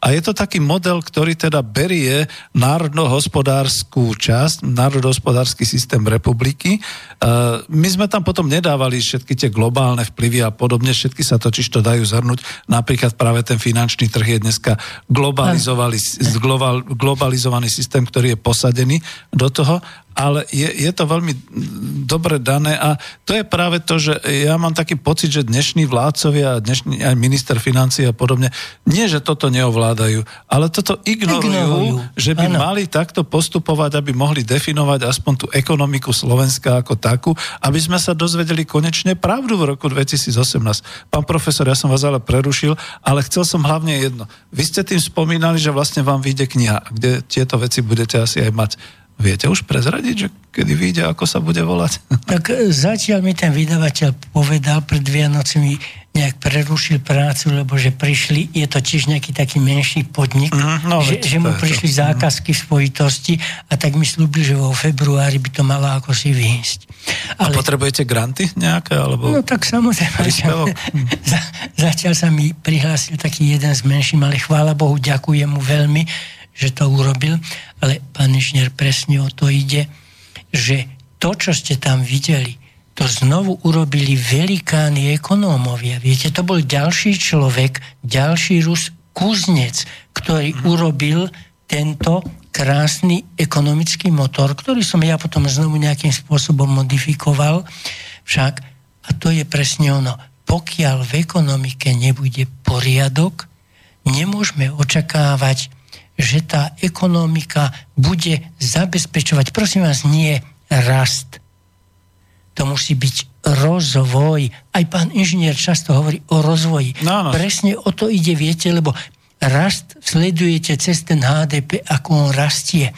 Ale on tam potrebuje ten, ten, ten správny proporcionálny rozvoj, ako to majú tie dievčatá 90, 60, 90. Čiže presne teraz, čo on tam číta a pozeral na ten graf, tá jedna trúbka je tenučká 2 mm a druhá výdavky obyvateľstva na spotrebu, tá trúbka má 3,5 cm. Z tej metafory vidíme, že to sú tie peňazovody, ktoré momentálne tečú častokrát mimo týchto systémov, aj keď sa hrajú, že je to národné hospodárstvo, že je to hrubý domáci príjem, ale v skutočnosti sa to všetko, to všetko vyteká, doslova triská von, e, je tam taká výveva, taká pumpa, ktorá to pumpuje mimo republiky a to je ten náš problém, že my sa tu hráme a my po roku 2000, a po roku 1900 90 sme začali hrať takú veľmi falošnú hru s vlastným obyvateľstvom. Vtedy sme vyhlásili, že všetok majetok musí patriť ľudu, preto sa, nie sme, my, my dvaja nie, ale teda žiaľ Bohu tí ľudia, ktorí boli v tom čase na čele mass médií, politiky a vlády a všetkých takýchto vecí, potom vlastne naozaj spôsobili túto transformáciu, ktorú ten pán Baláš nazval ako pekne okrádanie, rozkrádanie, všetky takéto Áno, veci. okradli nás. Okradli nás. A dnes stále aj v roku 2017 hrajú s nami trošku takú veľmi špinavú hru, ktorú by som definoval zase metaforicky, prepačte, že som vás teda prerušil, metaforicky tak, ako sa to dnes odohralo na Silvestra. Že namiesto úplne jasného počasia, neba, veľmi ostrých všetkých svetiel, namiesto, aby sme presne kresili všetky tie peňazovody a definovali, čo kam patrí, čo odkiaľ prišlo a kam to vlastne zapadá všetky tieto veci, tak ako bolo tohto roku na Silvestra v Bratislave vidíme len obrovskú hmlu, sem tam nejaké také tie e, svity nejakých tých delobuchov a nejakých tých, ani nevidíme poriadny ohňostroj, pretože všetko je zadimené, zahamlené, sme z toho všetci frustrovaní a jedno jediné, ktoré by sa dalo urobiť v roku 2018, keby boli vlády poctivé, by bolo, že by skutočne rozvinuli na verejnej televízii také diskusie a také debaty o všetkých týchto veciach, aby nás presvedčili, aby dokázali nejakému pánu profesorovi e, Husárovi, nejakému Zajacovi a všetkých. Mýlite sa vážení, pozrite sa, ako to všetko funguje, pozrite sa, ako to všetko krásne zapada, ako to je. Prečo sa toho oni boja? Prečo je to naozaj tak, že je to všetko v takej hmle, sem tam vidno nejaké svetelka, sem tam sa použijú nejaké tie marketingové názory, akože rast HDP a znižovanie nezamestnanosti a podobne, ale my tu žijeme v realite. My tu naozaj tú realitu vnímame a cítime. Keď už som sa rozohnil, tak poviem, hovorí sa o tom, že klesá nezamestnanosť neklesa nezamestnanosť, klesa len administratívna možnosť, pretože je definované zo zákona, kto je nezamestnaný, len keď, ten, keď sa prihlási na úrad práce, len ten, ktorý poberá nejakú tú podporu. A len čo potom v podstate ako zostane chronický a neposlucha úrad práce, čiže nepríde tam raz za čas akože predložiť, že niekde sa hlásil a podobne, potom ho vyškrtnú, potom už je mimo sociálneho systému Slovenskej republiky a môže zdochnúť môže robiť čokoľvek aj tak mu nikto nedá žiadne euro v takomto prípade. Maximálne teda našťastie máme hranice otvorené, čiže ľudia emigrujú von a tá emigrácia je dneska väčšia, ako bola za prvej republiky, ako bola za toho totalitného systému, ako všetci tvrdia a podobné veci. Lebo tí ľudia jednoducho nie sú, tí ľudia nie, že, nie, že nemá kto pracovať alebo podobne, ale e, sú mimo tohoto sociálneho systému. Čiže vláda naozaj v tomto e, zmysle e, zahmlieva, nehovorí pravdu, neukazuje tú pravdu a najväčšia naša frustrácia je v tom, že my ani nemáme možnosť to nejako na číslach dokazovať, pretože sme od tých čísel odstavení. O jednom jedinom viem ja ako človek, ktorý sa pohyboval v exporte v zahraničnom obchode. Všetko to, čo sa hovorí o tom úspechu Slovenska, že máme automobilky a tie vo veľkom exportujú. Veľmi pekný príklad prišiel, hneď to aj prečítam, lebo to bol aj zo stránky definované od Marcela. Aký názor máte na daň z transakcie miesto e, daň z pridanej hodnoty, prípadne na daň z finálneho výrobku. Napríklad, ak jedno auto stojí 1000 eur, daň z toho sú 2 eurá do rozpočtu. E, milý Marcel, je to ešte krútejšie. Vy tu hovoríte o dvoch eurách do rozpočtu. Oni tu hovoria o tom, že auto stojí, čo ja viem, tisíc eur a podobne. Ukážte mi také auto, čo by stálo, to je možno výrobná cena. Predajná cena všetkých týchto aut je od možno 5000 do 9000, na Slovensku sú 33 tisícové automobily vyrábané a podobne.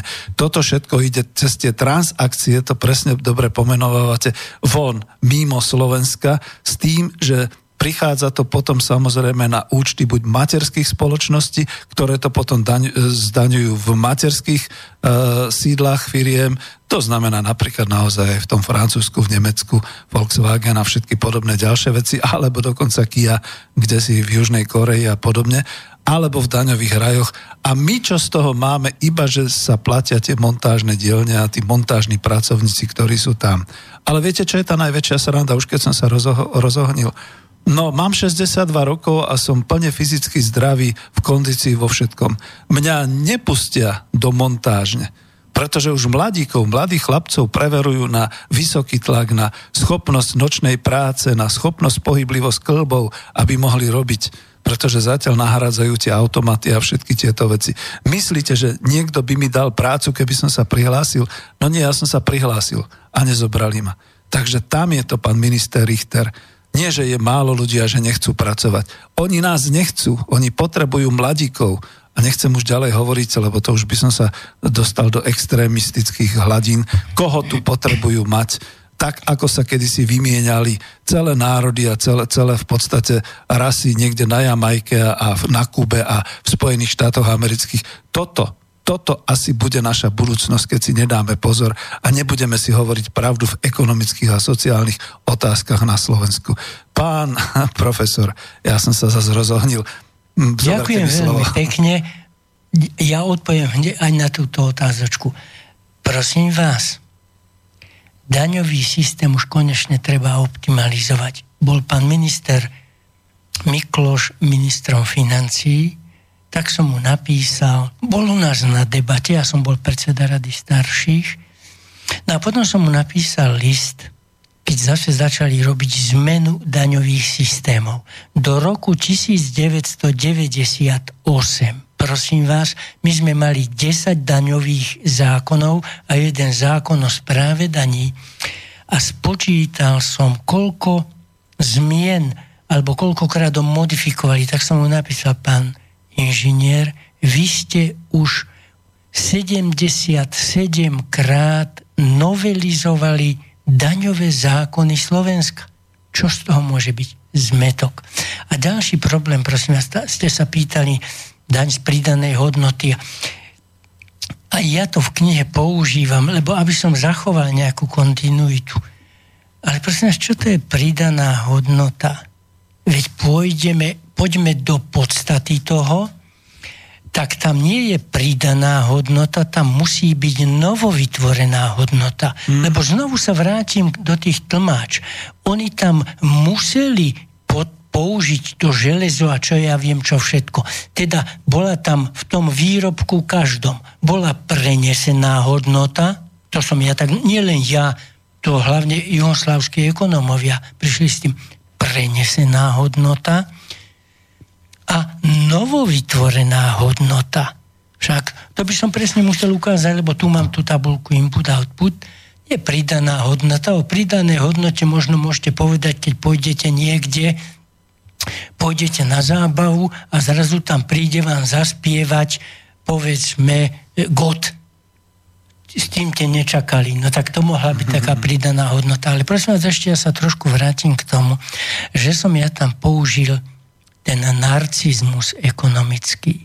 No prosím vás, však si len pozrite, čo sa robí. Musíš mať nové perspektívy, musíš mať nový záujem, ty potrebuješ novú zábavu, ty musíš mať nové radosti, ty musíš mať novú kariéru, ty musíš mať novú lásku. No tak keď to sa... je všetko určené pre 20-ročných mladíkov a 20-ročné mladice. Či, čiže to, za to nazývam, čo robíme teraz, tá ekonomická politika, to nie je aplikácia vedy, to ja volám obyčajný ekonomický narcizmus, kde každého presviečame, ty musíš to, ty musíš mať novú kariéru, ty nemôžeš dostať ekonomickým námestníkom, tým sa musí stať prezident republiky a čo ja viem, čo viete to... Súhlasím s vami, prepačte, ja len ano. ako doplním, súhlasím s vami, lebo sociológovia to definovali, nejaký tiež pán vedec Alderfer, to definovali tak, že e, ľudia majú v priebehu svojho života e, tri také základné motivácie. do nejakých tých 18 rokov alebo do 20 je tá najsilnejšia motivácia e, zistiť všetko, získať informácie, získať vedomosti, naučiť sa všetky tie veci, dokonca aj začať praxovať potom medzi tou 20 a možno až tou 40 45 možno sa to ešte dneska predlžuje, je tá základná hlavná motivácia presne toto, čo hovoríte. Hlavne od tej 20 je to dôležité robiť kariéru, vyniknúť, byť tým najlepším a tak ďalej. A toto sa pestuje v podstate dnes všade. Potom samozrejme po 45-ke už nastupuje práve tá dráha uh, byť tým najskúsenejším, odovzdávať, byť v týme, byť schopný vlastne pomáhať ostatným v tom raste a tak ďalej. A toto, keď sa uzavre celkovo, vy hovoríte o, na, o tej narcistickej ekonomii, to mi pripomína presne to, že to je niekde na tej hranici okolo tej 20 kde všetci turbujú presne to, že vynikni, e, buď najlepší, urob veľkú kariéru a podobne. A ja to spojím s tým, čo som mal v tej svojej relácii ekonomická demokracia teraz v 82 o stavbe spoločnosti, že to sú dnes práve, na to sa cieli na tých bobos. To znamená na tých mladých ľudí, ktorí sú v týchto veľkomestách ako Bratislava, ktorí sú všetci zamestnanci tých nadnárodných spoločností alebo teda súkromných akcioviek a podobne, kde oni im teda tú viejčku podnosť dávajú, kde im teda tvrdia, musíte, budete úspešní, robte toto všetko a tak ďalej. A toto je to najhoršie, že to sa týka ale asi len 20% národa. Na to sa zabúda. Ďakujem pekne, ste to doplnili. Pán Žnír, sa teda chcem ale vrátiť hlavne k tomu. To, čo nám ten, ja to prečítam z tej knihy toho nášho velikána. A, nech sa páči, Hospodárským pak ideálem jest ukojování lidských potreb. Prosím vás, on to presne povedal, keď by ste to ďalej čítali. Aj tí ľudia, ktorí sú na penzii, aj tí potrebujú určité potreby. A keď to teraz pozerám, prosím vás, v tej telke a vidím, že tam otvárajú také tie rôzne charitatívne údaje. Ospravedlňujem sa veľmi, máme telefon. Pod, len zapamätajte si, čo? Ja to skúsim teda dať. Veľmi sa ospravedlňujem, ale keď už... No a čo sa stalo? Máme vás. Dobrý večer, prajem, počujeme sa? Dobrý večer, áno. Slobodný vysielač eh, Bratislava, prerušili sme pána profesora, ale budem veľmi rád, keď nám poviete. Dobre, ja by som chcel jednu otázku. Zdravím pána profesora, je pán... No, Zajaca, to je v pohode. Hm? No, mal by som takú jednu teda otázku. Pán profesor má veľký e, prehľad a veľa skúseností a vedomostí. Keď by som spýtať, prečo ekonomika za socializmu zaostávala za kapitalizmom. Samozrejme, to je ako š- dosť široký pojem, široká teda by sa dalo a to veľa diskutovať, ale tak stručne, keby sa dalo. To sa nedá stručne, Dá, prepáčte. ja, ja to poviem veľmi Viete? rýchle. Super, dobre. Ja to poviem veľmi rýchle. Ďakujem pekne. Milý Chcete pán počúvať Gojla, takto? Veľmi pekne vám ďakujem za túto krásnu otázku, lebo to, čo som spomínal, tá komparácia krajín regiónu EHK, keď sme to dokončili, tak na prvom mieste ako najlepšia ekonomika bola vyhodnotená švédska ekonomika a na druhom mieste bolo Československo. To nie je pravda, že sa tam zaostávalo, lebo to sa mohlo zdať, to nebudeme si nejako vykladať, ale keď zoberete tú spustu závodov, ktoré sme mali od ČKD končiac až do tých tlmáč, tak keď sa to všetko prepočítalo, aj tá efektívnosť tej výroby, zrazu sa ukázalo, že Amerika bola asi na štvrtom mieste, na druhom mieste bolo Československo, to sa dobre pamätám, na treťom neviem kto, teda to je taký falošný pohľad na výkonnosť ekonomiky, keď poviete HDP lomeno per capita, teda HDP na občana. Však, ale keď ste vy zhodnotili kvalitu výrobku, lebo tam sme hodnotili kvalitu výrobku, však si zoberte teraz, donesú vám meso z Brazílie a je zlé, pozrite, vajíčka sú zlé. Čiže ten komplexný, a hovorím ešte raz, na báze input-output tabulky, to by si žiadalo ako vysvetliť dlhšie, tak tá socialistická ekonomika vôbec tak zle nevypadala. To vypadá iba na báze nejakého jedného ukazovateľa. No, z hľadiska možno súkromného majiteľa, ktorému to nevyhuje. Ale asi sme stratili... Ste tam ešte? No, už tak sa ospravedlňujem. Zavolajte, ak chcete ešte raz, lebo asi sme nejakým spôsobom vypadli. Hm. Nevadí. Uh, skúste zavolať. Pán profesor, to bola otázka trošku, ktorá síce sa týka toho, ale zase by som ju zaradil rád na spomienky na socializmus a preto hovorím, že je veľmi zložitá. Vy ste to veľmi pekne povedali stručne a krátko podľa týchto uh, ekonomických vlastne ako termínov a analýz. Ja to poviem jednoduchšie, uh, jednoducho ešte takto, že uh, viete, dnes pozeráme na to očami majiteľa očami majiteľa je každá socialistická ekonomika a očami súkromného majiteľa neefektívna, pretože musí investovať do všetkého sociálneho, do všetkého, čo je o ľuďoch, do všetkých tých spoločenských spotrieb a do všetkého toho národného hospodárstva, aby sa budovala republika, aby sa budovala vlast, aby to bolo naozaj, že národné hospodárstvo. Tu nás oblbli v roku 1989, keď tvrdili, že fuj, to nie je, to tu je čierna diera a podobné nezmysly. Dneska si predstavte, o čom to tu je, keď všetko je súkromné, všetko je globálne a my tu máme problémy s tým, aby sa zaplatila nejaká aby sa vôbec zaplatil nejaký stacionár nejakým detkom a nemohúcim ľuďom a, a oni môžu umierať hromadne na pasoch, ako sa to stalo v nejakom stacionári, pretože nie tých pár centov na to, aby sa zabezpečila nejaká výživa alebo nejaké to, ne, nejaký ten nočný dozor a nejaké podobné veci. Viete, čo to znamená? Že potom, keď si porovnáte, ktorá z tých ekonomik bola silnejšia, spomente si, a vy si nespomeniete, lebo ste asi mladší, ako umierali vaši prarodičia a kde umierali a, a ako boli v podstate ako vychovaní a, a, a ako v podstate ako boli e, nejakým spôsobom zabezpečení. To je práve to. To je ako keby ste viedli občianskú vojnu vo- voči vlastnému obyvateľstvu. Takto to v súčasnosti vyzerá. A že nejaký ten súkromný majiteľ, nejaký ten oligarcha hodí do fleku nejakých 20 tisíc eur a povie, že toto je niečo, čo chcem ja darovať. Prepačte, on vás, teraz to poviem škaredo a môžete pribehnúť a buchať nám na branu, on vás odrbal za tých 20 rokov o ťažké milióny. Tak nech sa teraz nehrá na charitu a nech nevypráva, že socialistická ekonomika bola neefektívna. Áno, pretože kapitalistická ekonomika je efektívna hlavne do jeho vačku. A tých ľudí nie je veľa na Slovensku tých ľudí je naozaj, ako to povedal Marian Vitkovič, 84 tisíc na Slovensku. Tak o čom sa tu bavíme pre Boha živého?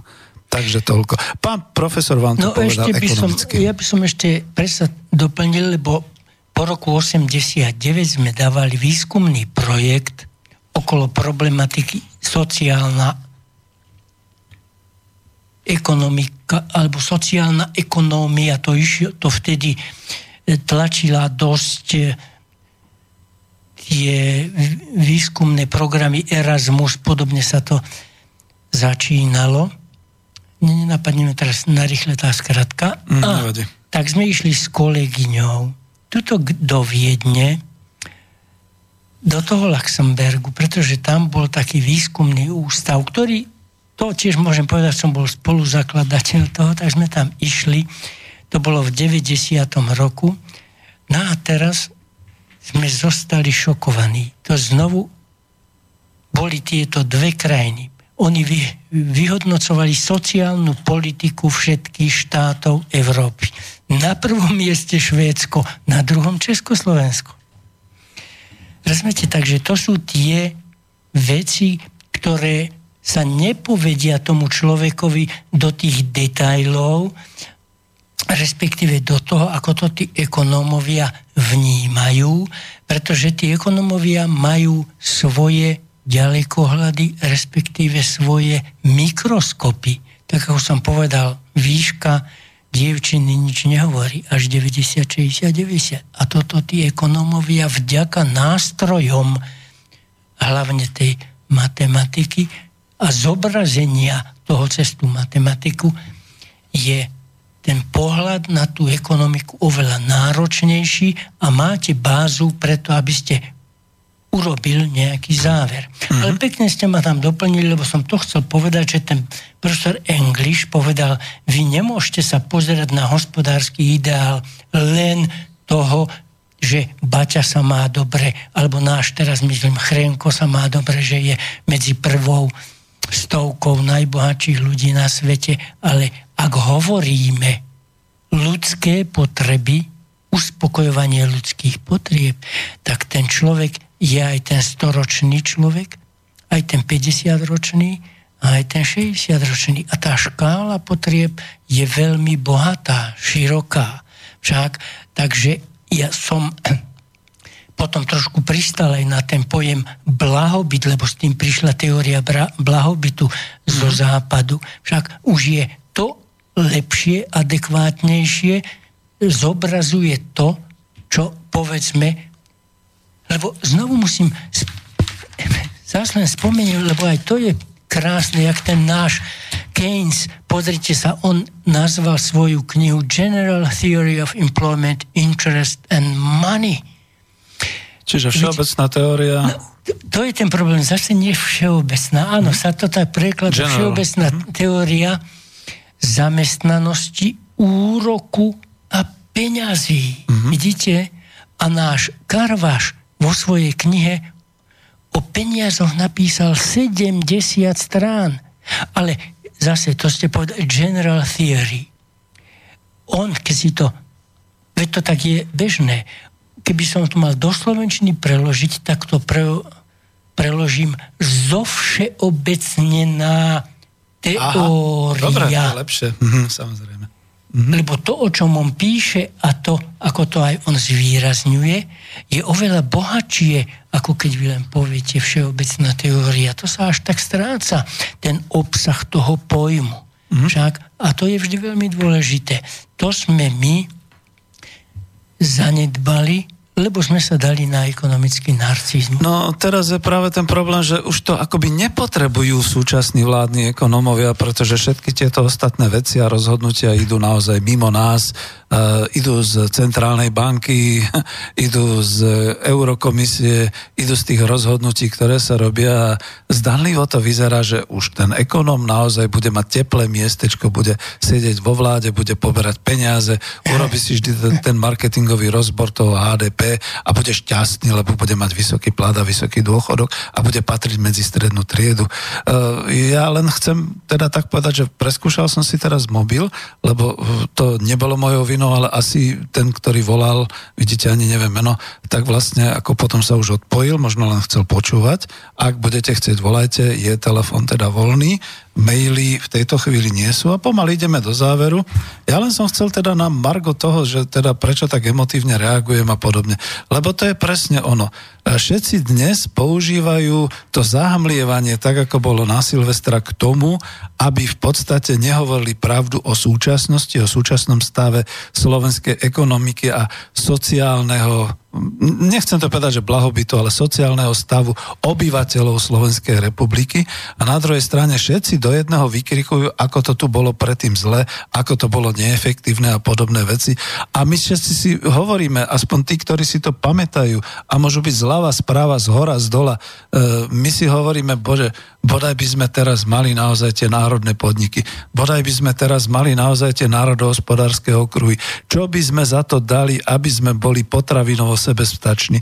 Ale byť potravinovo sebestačný to by znamenalo mať skutočne rozvinuté polnohospodárstvo, živočišnú rastlinnú výrobu, semenárskú výrobu, e, mať rozvinuté všetky tie priemyselné podniky, traktory ako Zetora, všetko toto ostatné, meliorácia, všetky tieto veci, nezamestnanosť. No aká by mohla byť? Veď skutočne dnes by tam ne, nebolo také, že by pracovali ľudia, jak niekde v tomto Napoli a motikami a podobne všetko v podstate dneska sa dá riadiť počítačmi, môže to byť celá táto technika, môže to byť... Veď sme to mali, veď sme mali nakrčené v 89. tým, čo robili e, v agrokombináte Slušovice a v ostatných agrokombinátoch, len sme to zahodili za hlavu, že to je fuj, že toto nechceme a tak nám dneska naozaj niekto zahamlieva a hádže bulíky. Lenže aby som nebol naozaj, dneska som naozaj nejaký emotívny, a dáme si pesničku, a potom pôjdeme už do finále. Nech sa páči. Hm, no, hej, chceli ste ešte niečo? No, chcel som ešte zas k tej, ako to bolo za toho socializmu. Viete, opäť jeden velikán, môj dekan, profesor Ivanovič, bol nespokojný s tým, že sa meria akýsi ekonomický rozvoj pomocou HDP. A dostal za to veľké vyznamenanie v štatistickej spoločnosti, pretože on meral stupeň ekonomického rozvoja. Ja som potom aplikoval tú jeho metódu, mal som veľký článok o tom, že som ukázal, ako je to s odmeňovaním v bývalom Československu podľa odvetví. Lebo ten človek niektorú funkciu môže zametať v tlmačoch, čo nám udržoval, už som to spomenul, dvor, lebo keď išiel pán riaditeľ, druhý riaditeľ Kováč po dvore a našiel tam špaček, tak bol veľký krik, tak ten človek, ktorý zametá, nepotrebuje také vzdelanie ako profesor na univerzite. A teda on vymyslel taký spôsob merania, ktorý nie je závislý od peňazí lebo to je ten ďalší problém, som o tom HDP, no čo to je? Prosím, ako náhle sú tam peniaze, tak to nemôže byť dobrá miera. Pardon, musím to tak povedať. Hey, ale to, to je nemôže. na podnikovej sfére a toto je na celospoločenskej. Čiže ale aj na, aj na podnikovej. Povedzme, hmm. ten stupeň ekonomického rozvoja podnikov si môžem povedať. Stupeň ekonomického rozvoja krajov, stupeň ekonomického rozvoja, ale musím vyšpecifikovať ukazovatele, cez ktoré to budem merať veľkosť alebo kilometre vystavených diálnic na Slovensku, kilometre vystavených kolají železničných, však výstavby, lebo o, pán profesor povedal, no, ani ten ekonomický význam toho ukazovateľa každého nie je rovnaký. Však je väčší význam počet kilometrov ako tohto ukazovateľa, ako ukazovateľ veľkosť bytu, predsedu e, už som povedal skoro Národného výboru, no, uh, miestneho úradu, 3 v Bratislave. Samozrejme, že ten ukazovateľ nie je rovnak, nemajú rovnaké významy. A toto pán profesor vyriešil. Teda ten jeho mikroskop je tak fantastický, že práve na základe aj toho, lebo aj on potom robil v Ženeve, ja som sa aj tam s ním stretol, na základe toho sme dokázali vyhodnocovať tie krajiny, aký stupeň ekonomického rozvoja dostali. A zistili sme, že to Československo bolo na druhom mieste. No a pán profesor, ešte teda ďalšiu veľmi neférovú a nekorektnú poznámku, politickú kľudne poviem, aj keď je to teda klub národospodárov a odborné, ale z hľadiska niečoho je to odborné. Viete, vždy záleží od toho, uh, kto je vlastníkom a kto rozdeluje celý ten hospodársky výsledok. A to je jedno, či je to na úrovni teda podniku, alebo obce, alebo kraja, alebo štátu a podobne.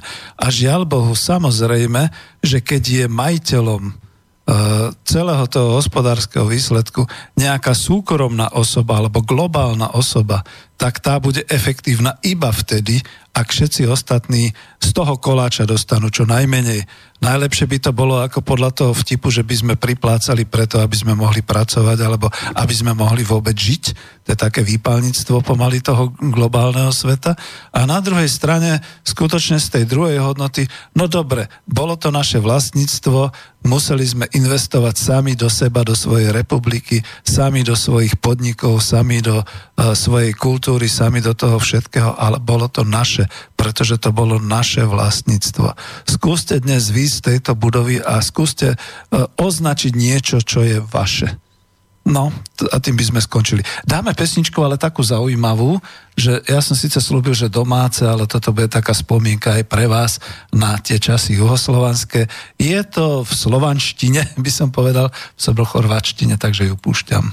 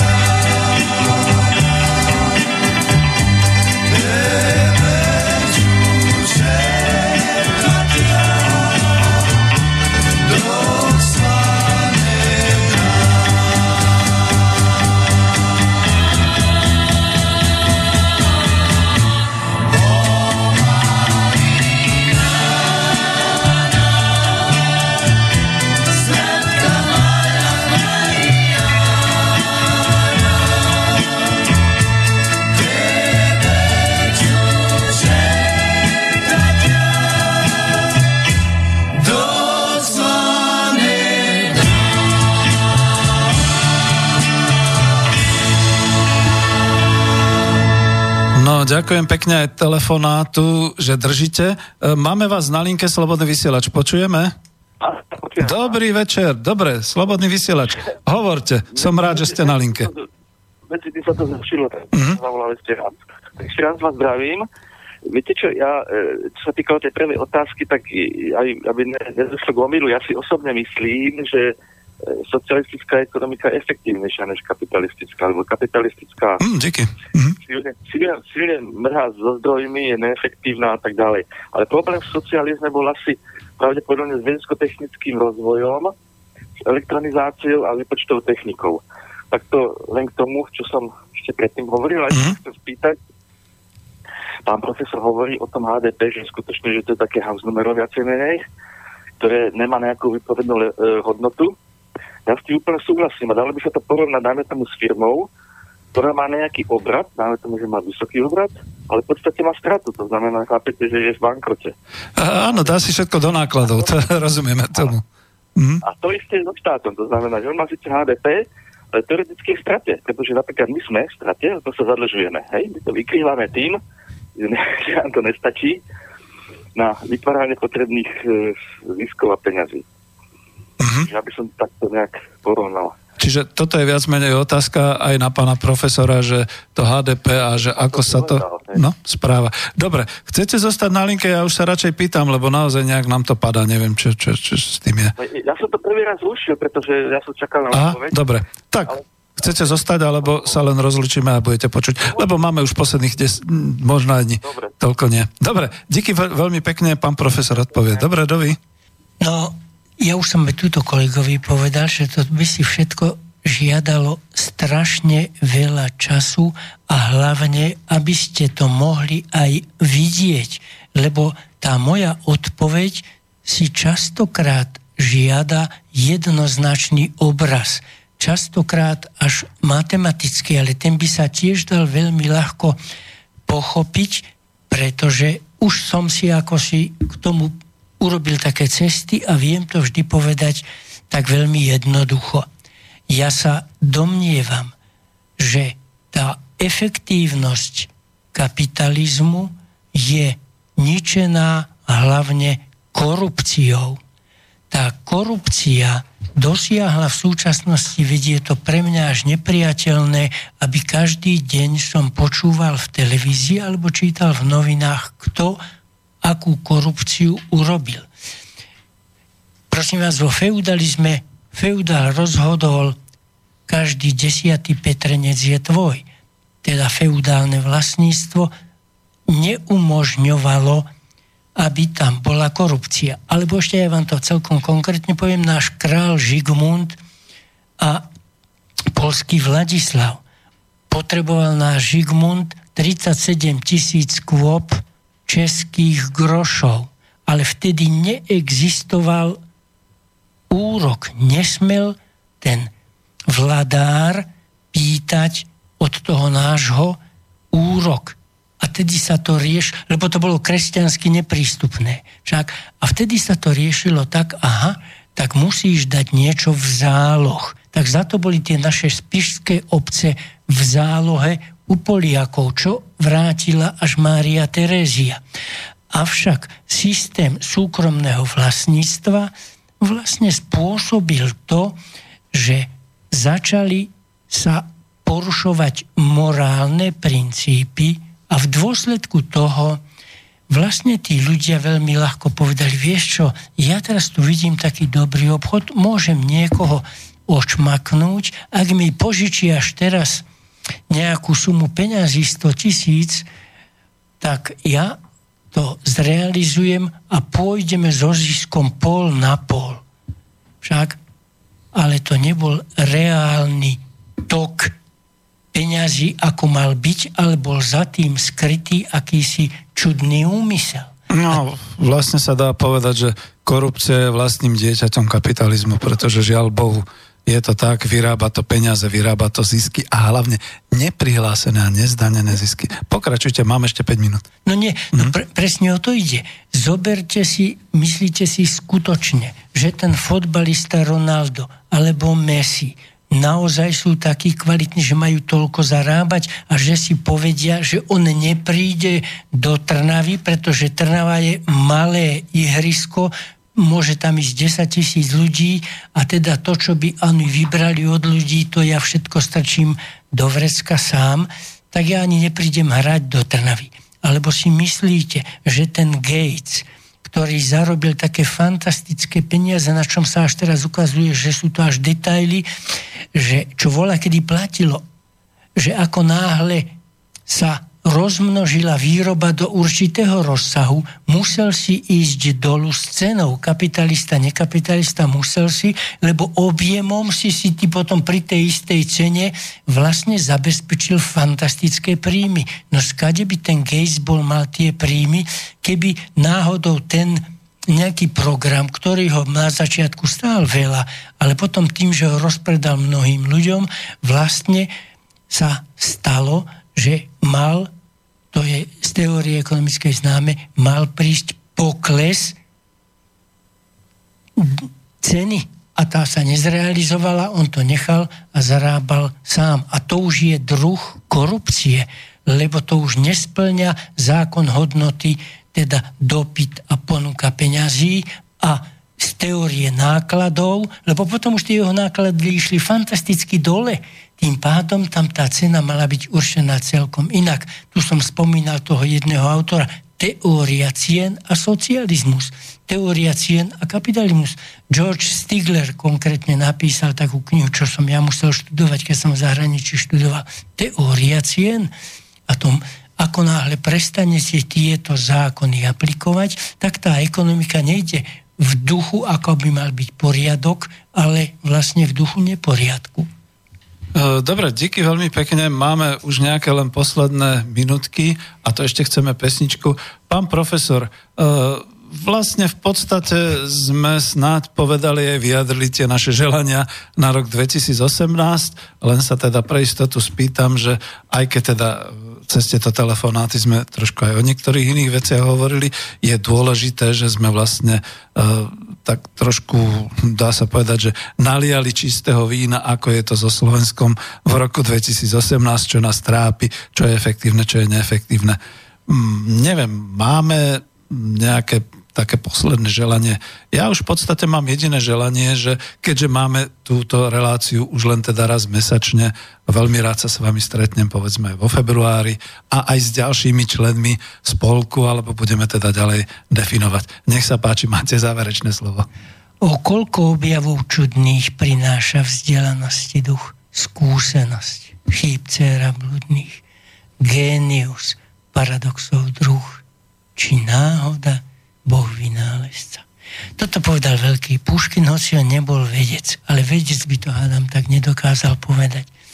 A v súčasnej etape, keď nám prichádza umelá inteligencia, ktorá už v šachu bežne poráža človeka, musíme veriť aj v ekonomickej vede a tá, tá nás musí doviesť iba k poriadku, lebo to sú jej tézy, to sú jej stavebné kamene a ďakujem pekne poslucháčom, ak boli spokojní s tým, čo sa nám dneska podarilo povedať. Ďakujem pekne, tuším, rozšírime reláciu na 3 hodiny, aby sme mohli všetko zodpovedať.